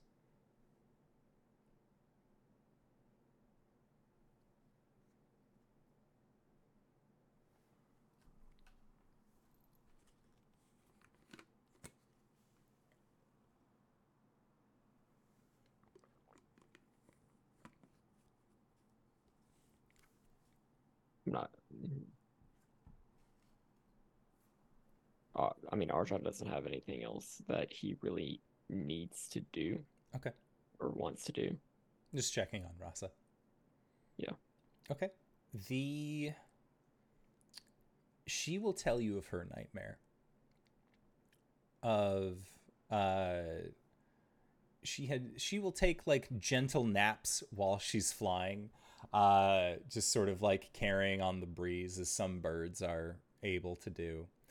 And the brief nap did beget her some disturbance. But in her in her nightmare she was alone. There was no warmth of gold. There was no warmth of the queen. You were not there pointedly. And she felt once again that she was at the bottom of a ladder that no one was paying attention to. She feels uh, pointedly not great about that, but she knows that that is not the case. That now she has wealth and she works directly for Tiamat after earning quite a title for herself in Vlaakith's forces as well.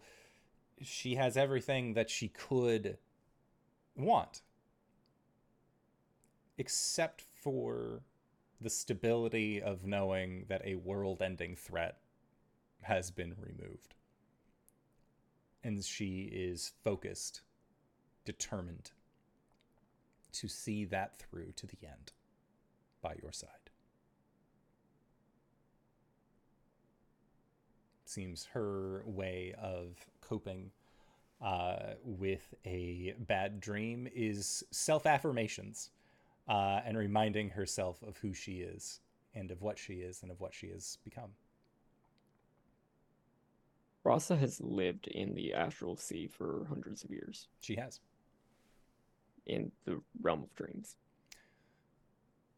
The fugue plane and the astral sea are different places.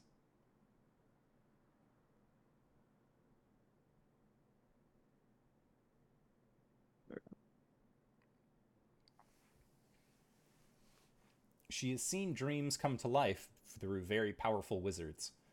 But this is where dreams begin and this is where dreams end.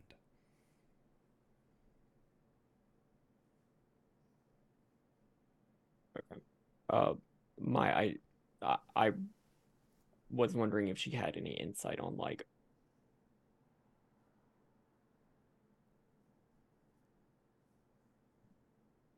basically is there a point to suffering through the nightmares?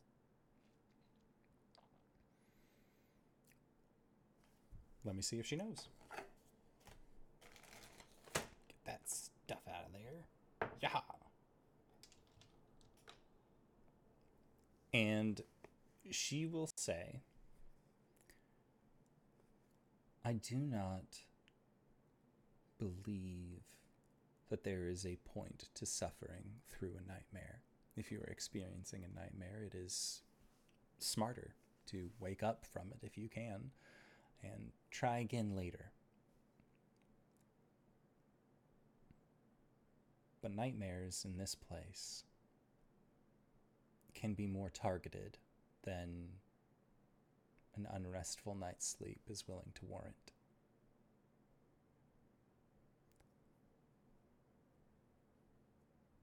We here are different than the rest of this entire plane in that we breathe.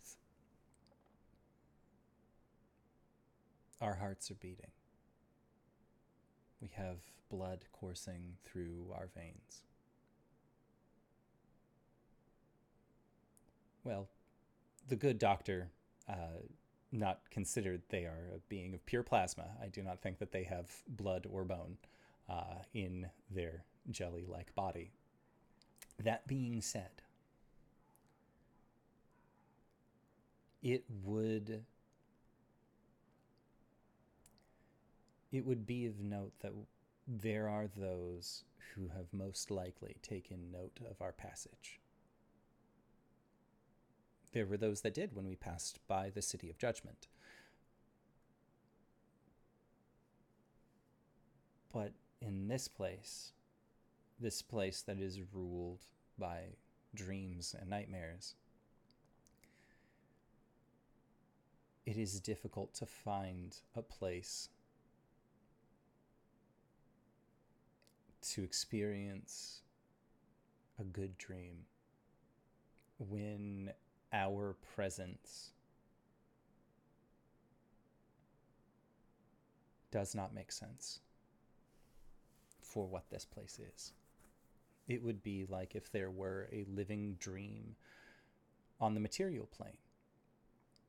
A, a entity of illusion that gained flesh and life. It, it would change the trajectory of things. I think. I think this is in part the way of the plane making sure that we do not stay longer than we need to.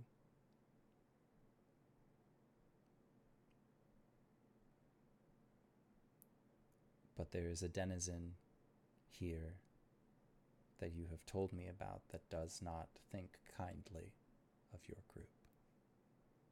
And I cannot put, I cannot remove stock from that idea.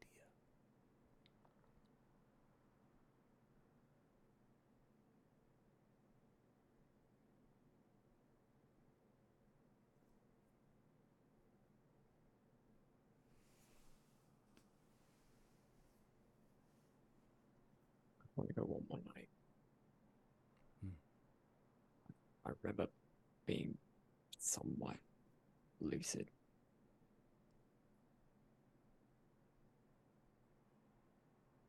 If she is there.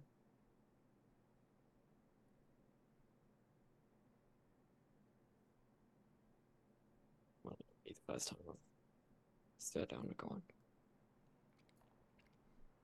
This one.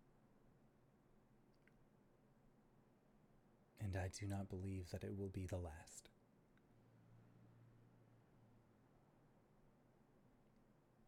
I'm glad you're here.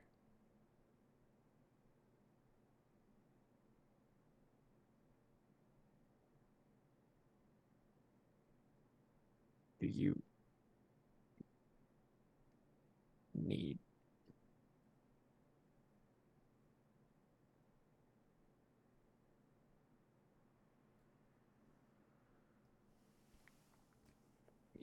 Just is sort of it cuts himself off because he knows he already asked the question.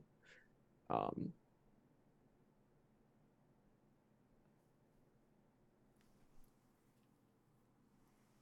don't go far.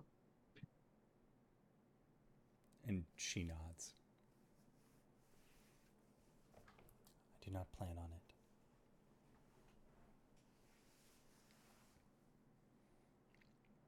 Okay, I'm trying to go to sleep. sounds good. So, I would like for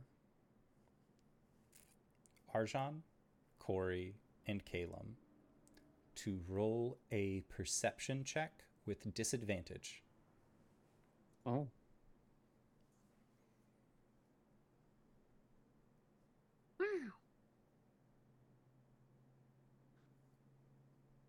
Uh, 15 for Calum. 15, 14 for Corey. 14. 22. You say 22? 22. I rolled a 13 and an 18 plus 9. Dang. Uh, so Corey, Calum, the two of you are, are focused on this card. You are are just like it is exactly what you need to be focusing on at this point in time. Calum, like the galaxy brain, the thing that you do best is reeling it back into that single point of light to then just shoot a beam at whatever you are studying. And right now, that is this card and everything that it entails. Analyzing. World falls away. Code, code, code, code. Mm-hmm. Oh yeah, and Corey is sitting next to you with the same "World Falls Away" code, code, code, code, but it is all like uh, like on GameFAQs.com in the early 2000s when they would use like text to create a nice picture. Like, ASCII art. ASCII art. yeah, it's like Corey is making ASCII art, and Caleb, yours is like, no, it all has to line up and make sense. And you're and Corey's like, I made a rabbit. It's nice, like that kind of thing. Like This there's is the like cursor pen area. Put your cursors here on the Google Doc. Exactly. Like this is very much um there is there is the stark difference between the two of you. Arjan, you awaken in the midst of your rest to the sound of metal scraping against metal. You throw off your uh the blanket that you have. You step I don't out. have a blanket. I have a dragon. You are a dragon. Uh, your d- blanket of gold. then. No, No. Ar- Arjan has been sleeping like up against Rasa, okay, and it's just been like got it. getting getting red dragon heat, body Okay. heat. Excellent, incredible. I love that. Um, in that case, you hear that scraping, scratching sound coming from below the deck. It's coming from inside of the tyrant.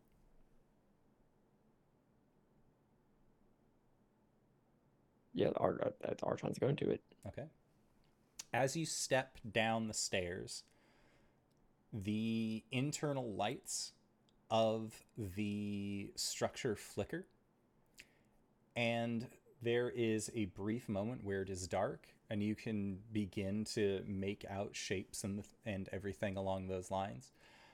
And then the light flickers back on, and you see that carved into the halls and the internal walls of the tyrant a repeating Legacy. phrase written in every language imaginable from cargo bay to helm the same four words ad nauseum i dream of sleep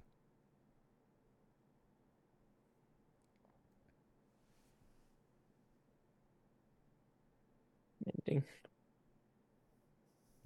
You mend and it it mends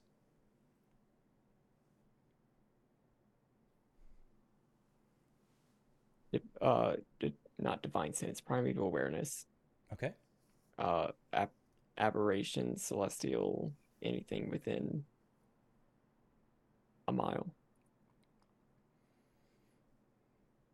you do not sense anything that would fire on those cylinders. Outside of, of course, your you know usual cadre uh, of of gods, angelic creatures, uh, halflings, that sort of thing.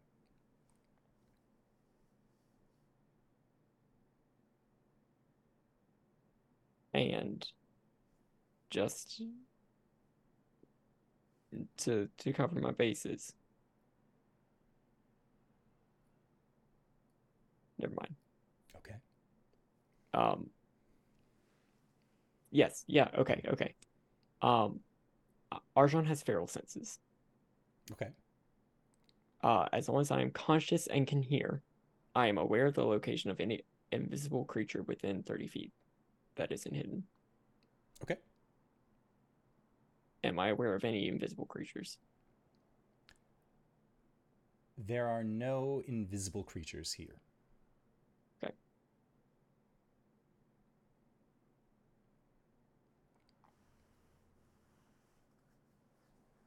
Interesting. Okay. Do you continue to mend while your friends finish their long rest? Sure. Okay. Yeah, it is just it is the start of the movie Prometheus where like David is walking around the ship with everyone in cryo sleep like tending, but it's Arjan cleaning up the I dream of sleeps as he goes and everyone else is just honk shoeing except of course Corey and Calum who are seeing into the matrix but one of them is making pictures out of it and the other is trying really hard to figure out what's going on. Corey, how are you crocheting the weave? Now the bunny has a flower. Okay. And when you awake, the rest of you awake. Uh, Arjan, I would like for you to make a Constitution saving throw for me.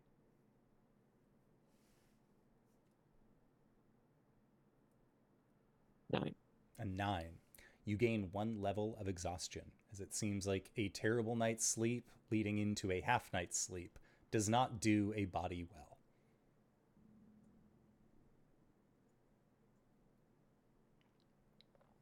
Hot. Okay. Corey, Gwen, or Corey and Caleb, you would pointedly wake up first uh, at this point. Uh, is Gwen? "Eh, you partied a little longer last night. It was you were having fun, you know. You were shaking off the bad vibes of earlier that day. Uh, the dream that you had last night. You're just getting back into the groove, figuring it out. Uh, so you will be waking up a little bit later. But Corey and Caleb, when the two of you uh, awaken out of this trance, trying to figure out what this tarot card business is about, that is when you see Arjan standing in front of a section of the wall that looks like it has the phrase, I dream of sleep carved into it.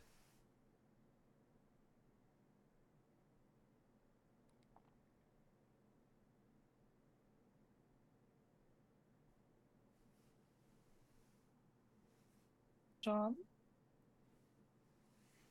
What have you got there?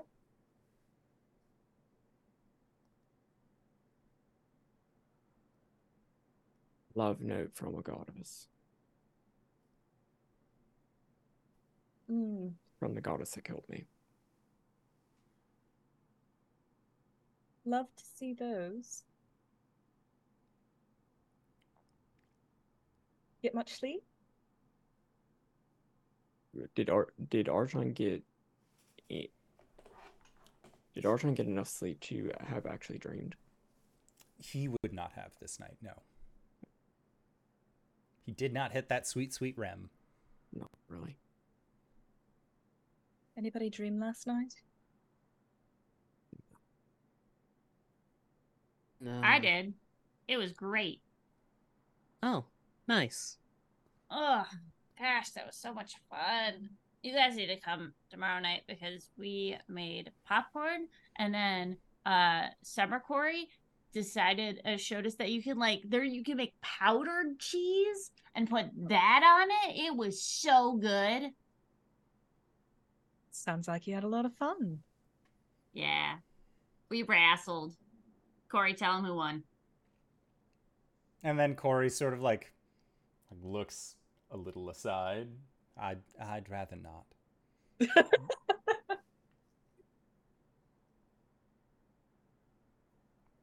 think whoever gave me this card is some sort of deific figure at the very least. No shit. Eh. It's the gut feeling I'm getting right now. I mean, it would make sense. Why So wouldn't this it be a god? It's always a god. It could have been like a demon. Deific, then it's certainly something different. Oh, it's very different. There is no magic in the world like this. Hmm. Mm.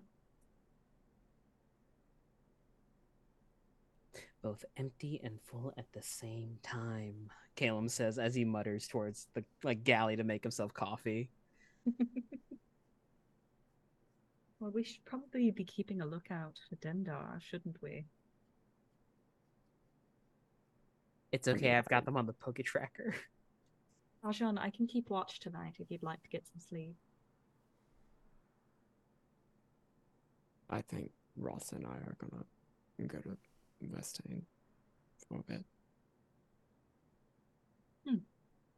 Not a bad idea. I'm gonna go check on the rest of the crew. Okay. check on Skiznabat and the the rest of the other. Are they having nightmares? Like, The ones who stayed on board do. mm, The ones that stayed Okay. in the mansion do not. Uh, it right. seems uh, from and the the nightmares that you hear are like Bill and Ted. Their nightmares are that uh, they didn't meet each other. Uh, oh, Ted dreamed. Uh, Ted's nightmare was being stuck in a corporate hellscape, uh, and Bill's nightmare was that he had to go Uh, he describes a military academy, uh, and you're not really sure. Like Corey, you went to a military academy, and honestly, like it, it wasn't that bad.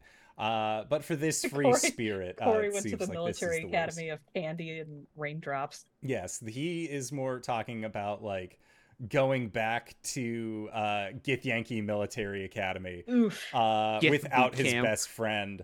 Uh, and Yeah. he, like in the dream, he cannot find pants. Oh my god. It's the worst. Absolute worst. Um, Skiznabat, uh, he dreams that uh, he dreams that he goes uh, too far ahead from your group that he loses the blessing of uh, of the Githzerai before uh, getting to the black hole.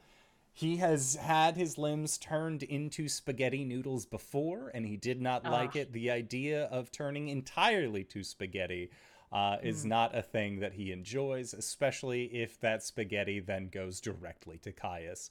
Um, and it seems Mm. like the dreams and nightmares that the crew have, you don't know much of their past.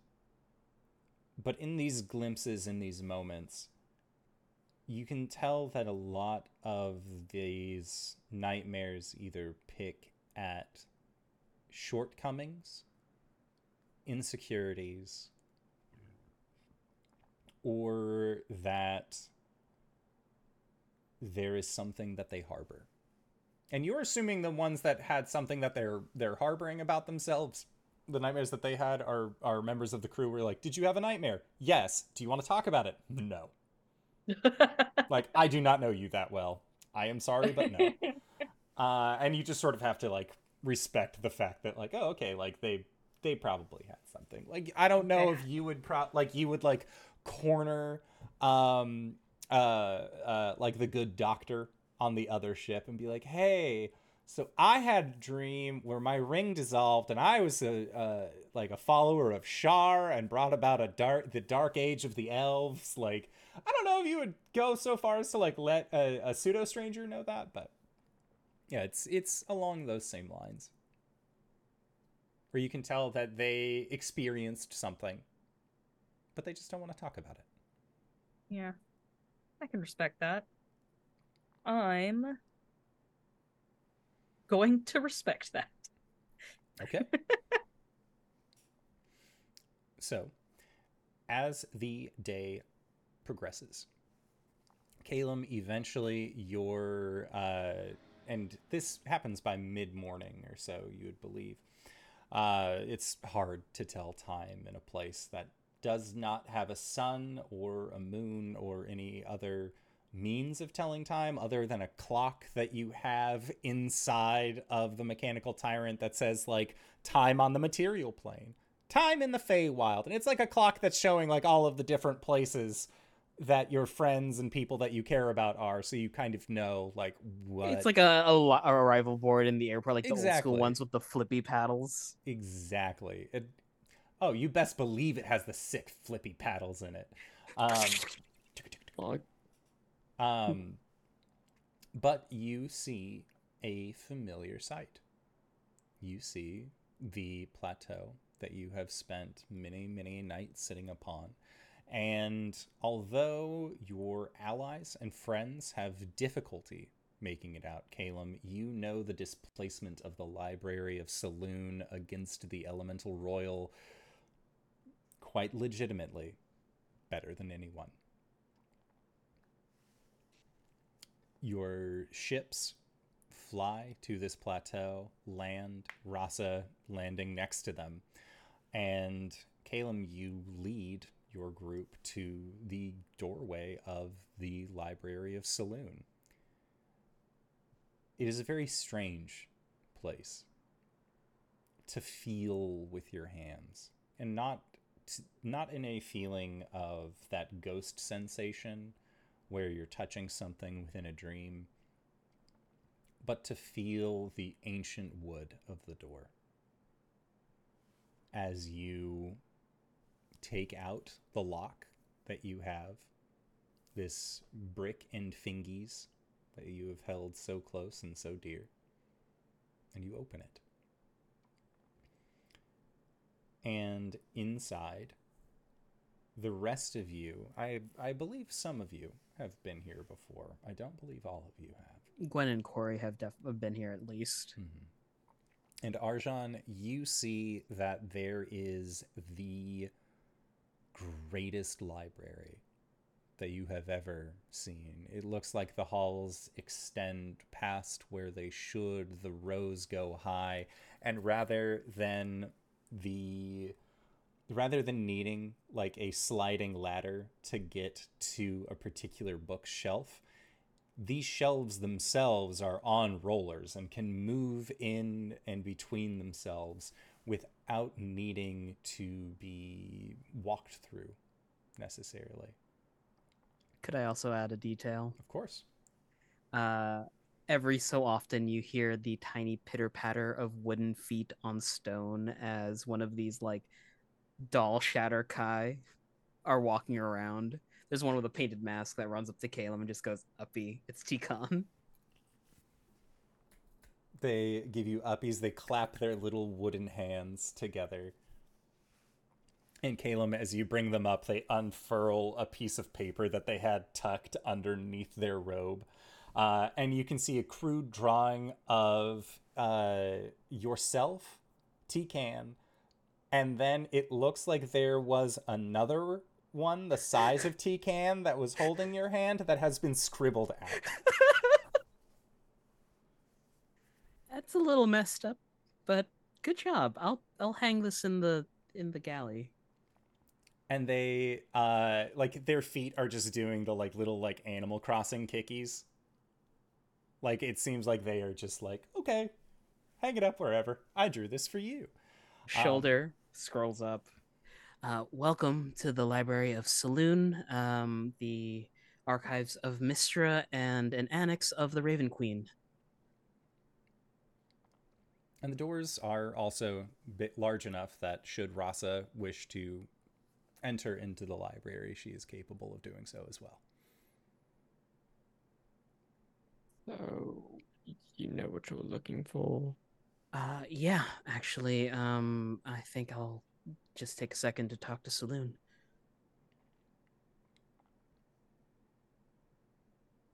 okay But um, feel free to peruse the library. Just put the books back where you found them. The the Ravenlings kind of hate it when it's a bit disorganized. and you can see far up in the rafters that there are several ravens that look down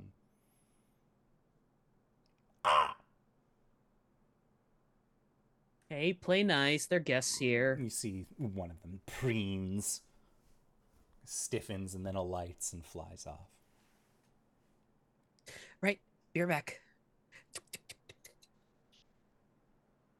Okay. And yeah, your group is able to look through the library with every answer as long as you know where to look. Yeah, I think Gwen says specifically, like, is this one of those libraries where we can look at the books or we can't look at the books? There is a ghastly sound of air shifting as you see that there is like a humanoid shape kind of hunched that rests next to you, and in the dirt or in the dust they scrawl, feel free to browse. Ha! Okay. Um. And then under, do you require assistance? Oh. Um. Gwen yells at the book. uh, in giant because she can only speak giant right now. Uh, do you have any books on great warriors of the Goliath tribes? There is a nod and uh, uh, a, a motion to follow, as this unseen servant will take you, uh, take you to the works of uh, historical note. No. Take you to read the Great Goliath sagas. And Grayskull, cool, Mm-hmm. neat. uh, as he follows. And uh, Hexton is sort of just like looking around. He's not super familiar with places like this. He's not against them.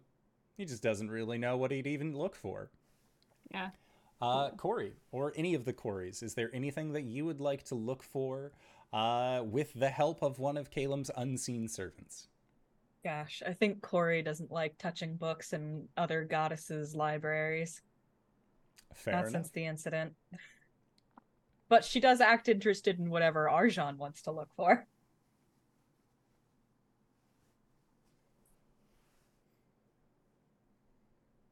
I think Arjan, is there anything that anything you'd like to see in the library?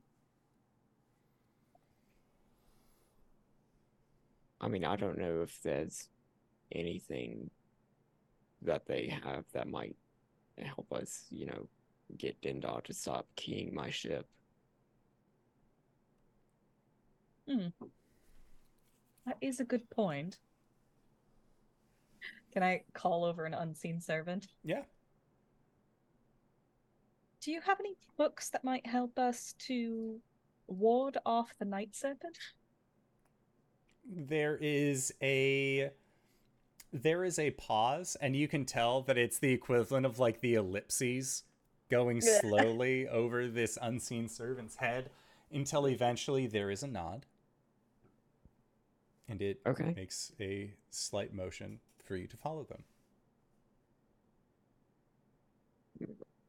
Follow us in a the box with follow the a thing. crocodile. Sorry, go on. okay Follow the thing. Yeah. We follow the thing. Okay, so uh, Corey and Arjan, uh, where it takes you is that it is the equivalent of a sanctum spell, uh, or if you are making, um, there are certain spells that can effectively create and summon a temple. Uh, to permanently hollow and sanctify an area. It requires multiple castings over the period of a year to make that summoned temple a reality, uh, but it is something that they have access to here. Ah, I can already do this. It In does take a year though.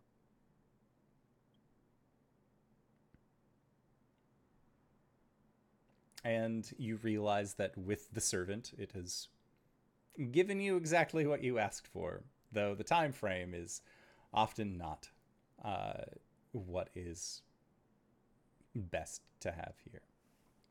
Uh, Caleb, um, you see your friends kind of dissipate and other members of Skiznabat's crew that decided, you know what, like I, I would rather be in the library than out there right now. Um, have joined you in the library as well, but you are making your way to the podium with the uh, with this uh, with that same tome that you have seen countless times that you know houses uh, that you know houses Selûne that has the seven star pattern along the front. And the book opens as you near and you can hear that same kind of scritching noise. Uh, and it says, uh, and it reads, Magister, lovely to see you in the flesh, so to speak. It's a little weird for me too, but uh, it's exciting to be here. Uh, you brought company. Yeah, it was a bit unavoidable, but they're good people. I do not mind company. Um, there was an event on the way here that perturbed me a little bit. Um, we were passing through the Fuchs plain, and I apparently my companions had nightmares going through it, but I had this singular dream of Vlaakith and a, a cloaked figure speaking.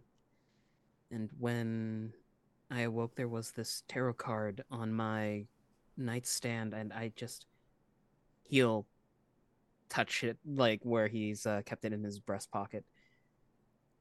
Lady Selûne, this object is neither made of weave or the shadow weave. This is something completely different. You see that mm, Selûne's, flowing, elegant handwriting becomes like a quill pressed too hard against the paper, that it loses its flourish.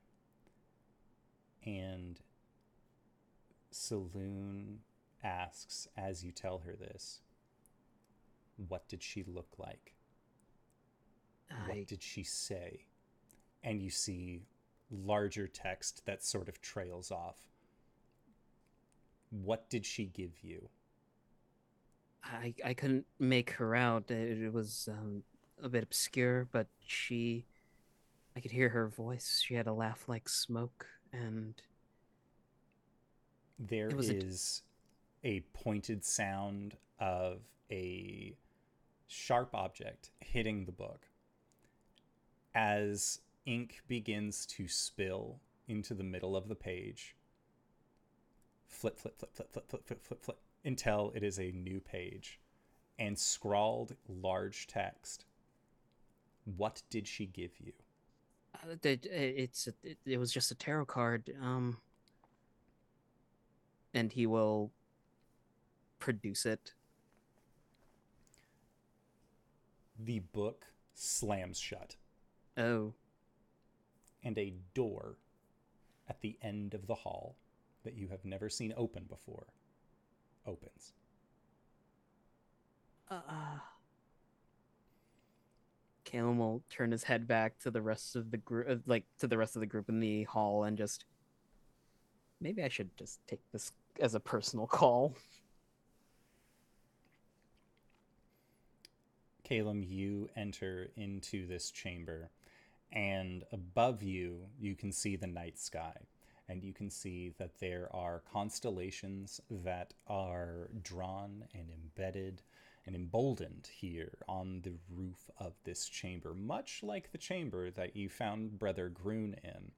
And as the door closes behind you and the low light sort of takes hold, you can see that there are in these constellations where the head of whatever creature or action or man would be, where their eye would be located, gleams open. And you hear a voice, a voice that you recognize from the pages of a book, not a thousand steps away from where you are. It is not just a card.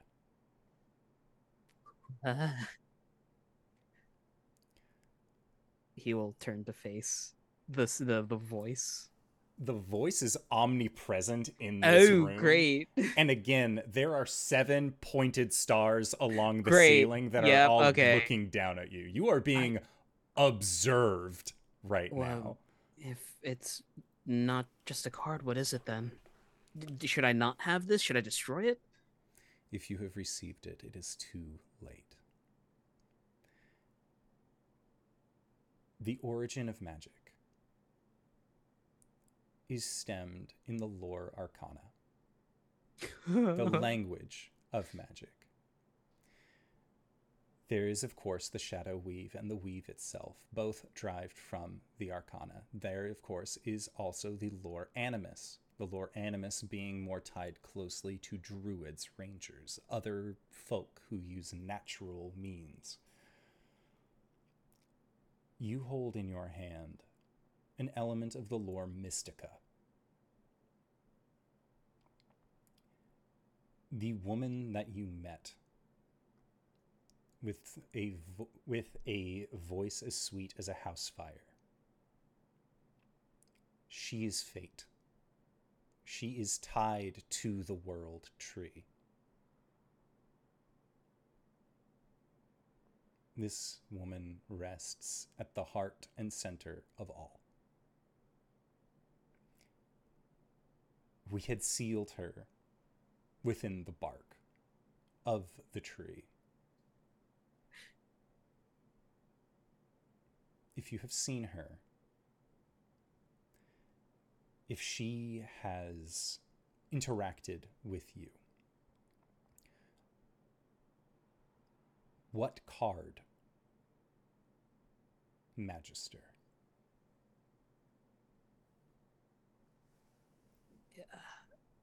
The the the fool.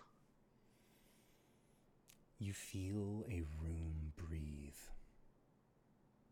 A deep breath, a meditative breath. Uh, You are the beginning.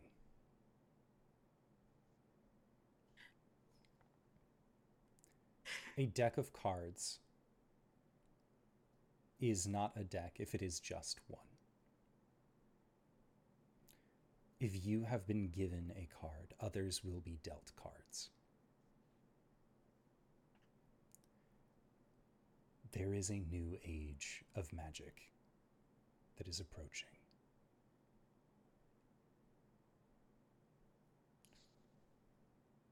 Your abilities to shift and change and create spells has heralded her return. There is a reason why the language of the lost was meant to be understood but never spoken. It was not to prevent what happened to my daughter from happening again.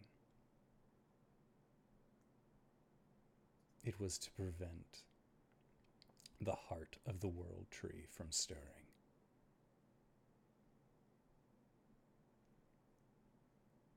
I cannot fault you for being given this card. But know that it, as its recipient, you will not be the only one with this ability. Not for long.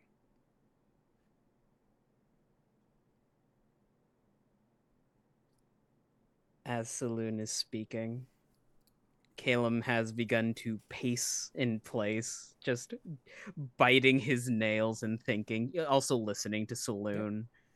Um, there is that signature Calum nervous energy about him as he's muttering, like, oh, did I fuck up? Oh no, this is gonna be so bad. What do I want to do?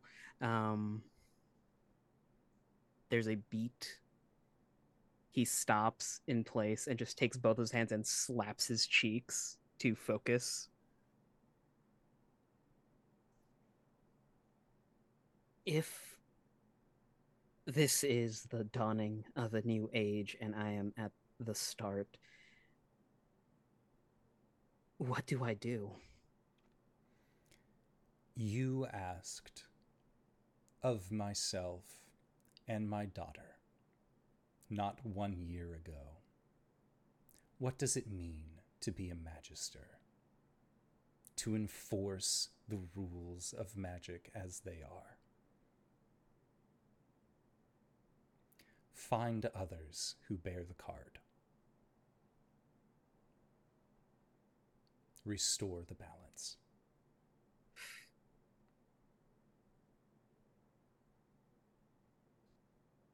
I humbly accept this undertaking. And I hope that with your guidance, I can set this right. My guidance has gotten you this far. From this point on, rely on your creativity, your tenacity. Rely on the skills that you have gained. Few wizards are able to rip the skies open and bring down rocks of hellfire on a whim. Fewer wizards yet can repeat this in the same time that it would take for one wizard to perform at a singular a singular time. You are powerful. You have strength.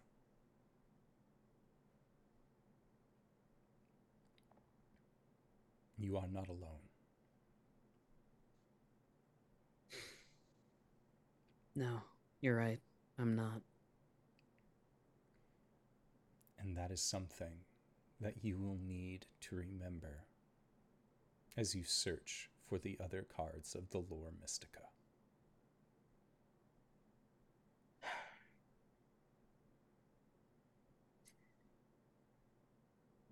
Well, uh, thank you for explaining the situation to me. Um, we'll rest here for a few hours before we continue our journey. But after we clean up things with Caius, then priority number one. I have faith in you, Magister. Do not disappoint.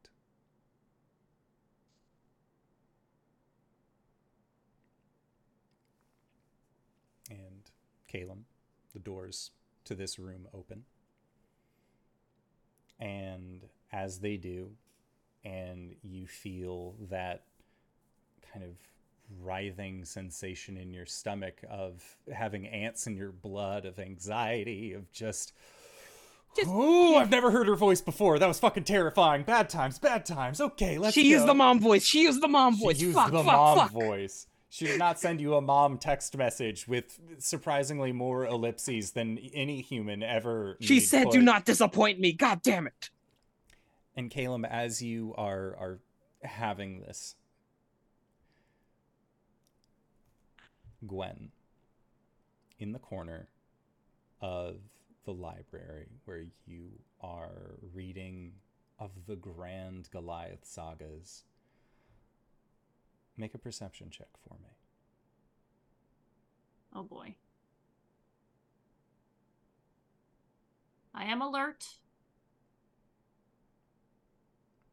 Yes, I am, Simon. Thank you. Perception. Ooh, uh, that is a 24. with a 24 you are reading these books and like honestly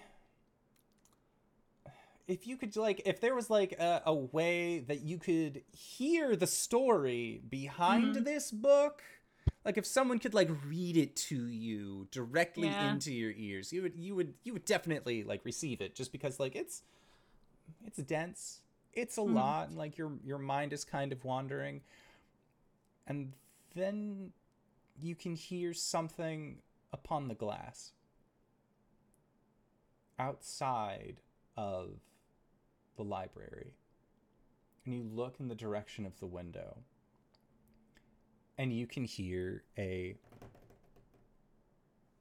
almost skittering sound and there is a burst of color but not a whole lot of light sheds through the window. It looks like it's being blocked by something, and you're not sure what. But you can see upon the windows hands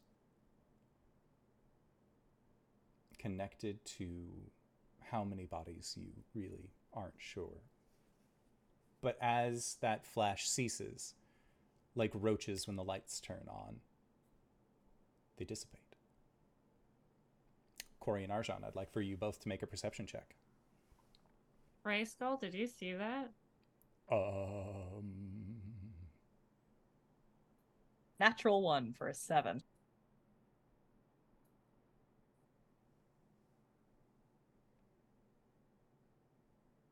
okay. Arjan, what'd you get? Uh, at disadvantage three and a two plus nine, so eleven. Okay. Corey, you are like in an argument with an unseen servant about like, no, I could already cast that spell. I wanted a way to do this like sooner rather than later. And they're like silent. They they literally cannot speak. They don't know how to how to tell you that this is the only thing that they have in stock.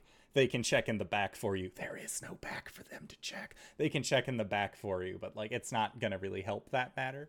Um, Saying that they can check in the back is just an excuse to walk away. Oh yeah, hundo percent it is. Uh, and Arjan, as you are watching uh, this customer service meltdown, uh, as it seems like everyone has just been having a rough time.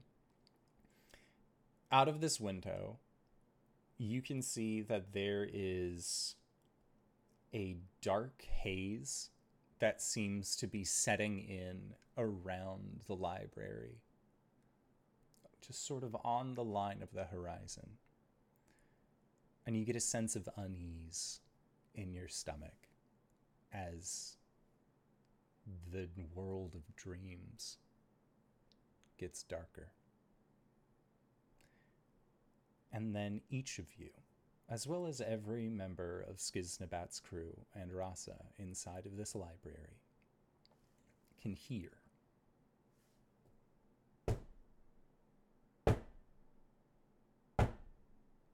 at the front doors of the library of Selûne. And that is where we are going to call it for tonight's game. So I'd like Are you telling me we're gonna have a horse session during spooky time? during spooky season in my D&D games? It's more likely than you'd think. Uh, at least trying to do something fun and new this time around. I mean, we only have so many sessions left. Why not really just like let's get into it. Let's have fun with it. But I always have fun whenever these folks are on the channel. RJ, where can we find you? What do you do? Hey everybody, my name is RJ. You can catch me at RJS282 on Twitter, Twitch, Blue Sky, and TikTok, where I'm doing video edits for like the games I play. Uh, you can catch me here on Mondays as the Shattercar Wizard Fighter.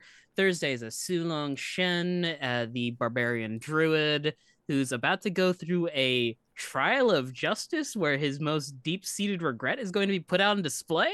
It's weird. Uh, Saturdays over at G Game Nights, where we do Blades in the Dark. Finally, Sunday mornings over at the Hype Goblins, where we do a Pathfinder campaign.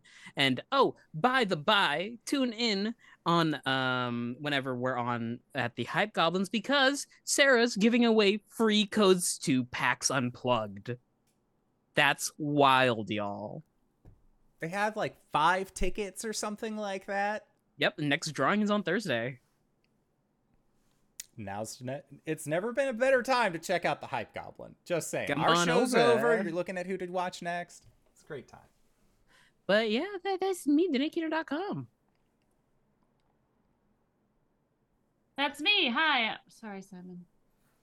I'm LB Hackemup. You can find me at LB Hackemup on the Twitters and the Twitches uh, and the Blue Skies. I will post when I'm live. This week's going to be a little bit different. On Thursday, Ren is going to be playing with the boys, but on Friday, Ren and I will be playing Demonologist with our friend uh, North, uh, Wolf North. Uh, he is a bigger streamer than us, but he wants to play some scary games, and boy, does he get spooked! It's going to be a lot of fun. Uh, we will probably not be playing on Sunday, but we will. Our if you haven't checked out the Alien game, we're on episode three. We just finished it last week. If you like the Alien movies, you're gonna love this. I'm not like I don't normally promote things like this, but it was so good this week. We had inter character conflict. My character is an officer. I had to threaten my pilot with a gun. It was great. It was amazing. The conflict, the spookies, Rachel's ability to just describe this horror scene was incredible. So you haven't looked at it, check it out. That's me, DanaeKeener.com. I mean, not I'm not DanaeKeener.com, but that's me, period. DanaeKeener.com. Well, hi. How y'all doing? I'm Cyber. You can find me at CyberWolf1201 on Twitch. We've been playing Symphony of the Night. We just finished that, so now I have to find something else to stream. You can also go to cyberwolf1201.com. Mm, I, I posted a whole ass Cypher System Zelda thing for free. It's a hundred 100, 109, 111 pages. Just a good old Zelda content. That's really all I got going on. DanaeKeener.com. Speaking of DanaeKeener.com, hi everybody. I'm Danae Keener. You can find me at DanaeKeener.com. I do nerdy drawings mostly related to D&D and all the things on this channel. Uh, you can also find me over on uh, Lantern Noir's channel. Um, on Thursdays, we're playing Dragonlance. Um, it's been a lot of fun. I'm playing as a wet cat, and an absolute dogshit wizard named Phoebus. Um, he has about 80 different learning disabilities and is trying really hard to get through college. DanaeKeener.com. If you've made it this far, you probably already know who I am. But if you don't, hey Acorns, what's up? It's me, your buddy, your pal, your friend, the indoor adventurer, the showrunner here at twitch.tv slash indoor adventures. We do shows like this on Monday and s- at Mondays at 5.30 p.m. Pacific Standard Time and Sundays at 3 o'clock p.m. Pacific Standard Time. We're daylight time for like the next couple weeks. Pacific time. You know where to find us at this point. I would believe so anyways. Um, if this is your first time joining us, you can go to youtube.com slash indoor adventures to check up on all of the VODs of each of the games that we have played up until this point, or you can go towards where anywhere audiocasts are being made available for free. You can also find us there under the same moniker. And speaking of things that are being made available for free, if you go again to our Patreon supported after show called Nights in the Courtyard, where we answer questions not only from each other but also from the community, you can check up on our after show called Nights in the Courtyard. Yeah. Did I just say that? My mouth's mouth's tired. Nights in the courtyard. It's the after show. Patreon.com slash indoor adventures. It's a great time. You should be there. I really appreciate it. Uh, and with that, that's where we will call our show for the evening. So I'd like to say thank you to everybody who decided to stop on by. Thank you to these players for putting up with my bullshit once again this week. And we'll see everybody else next time. All right, everybody. Bye bye.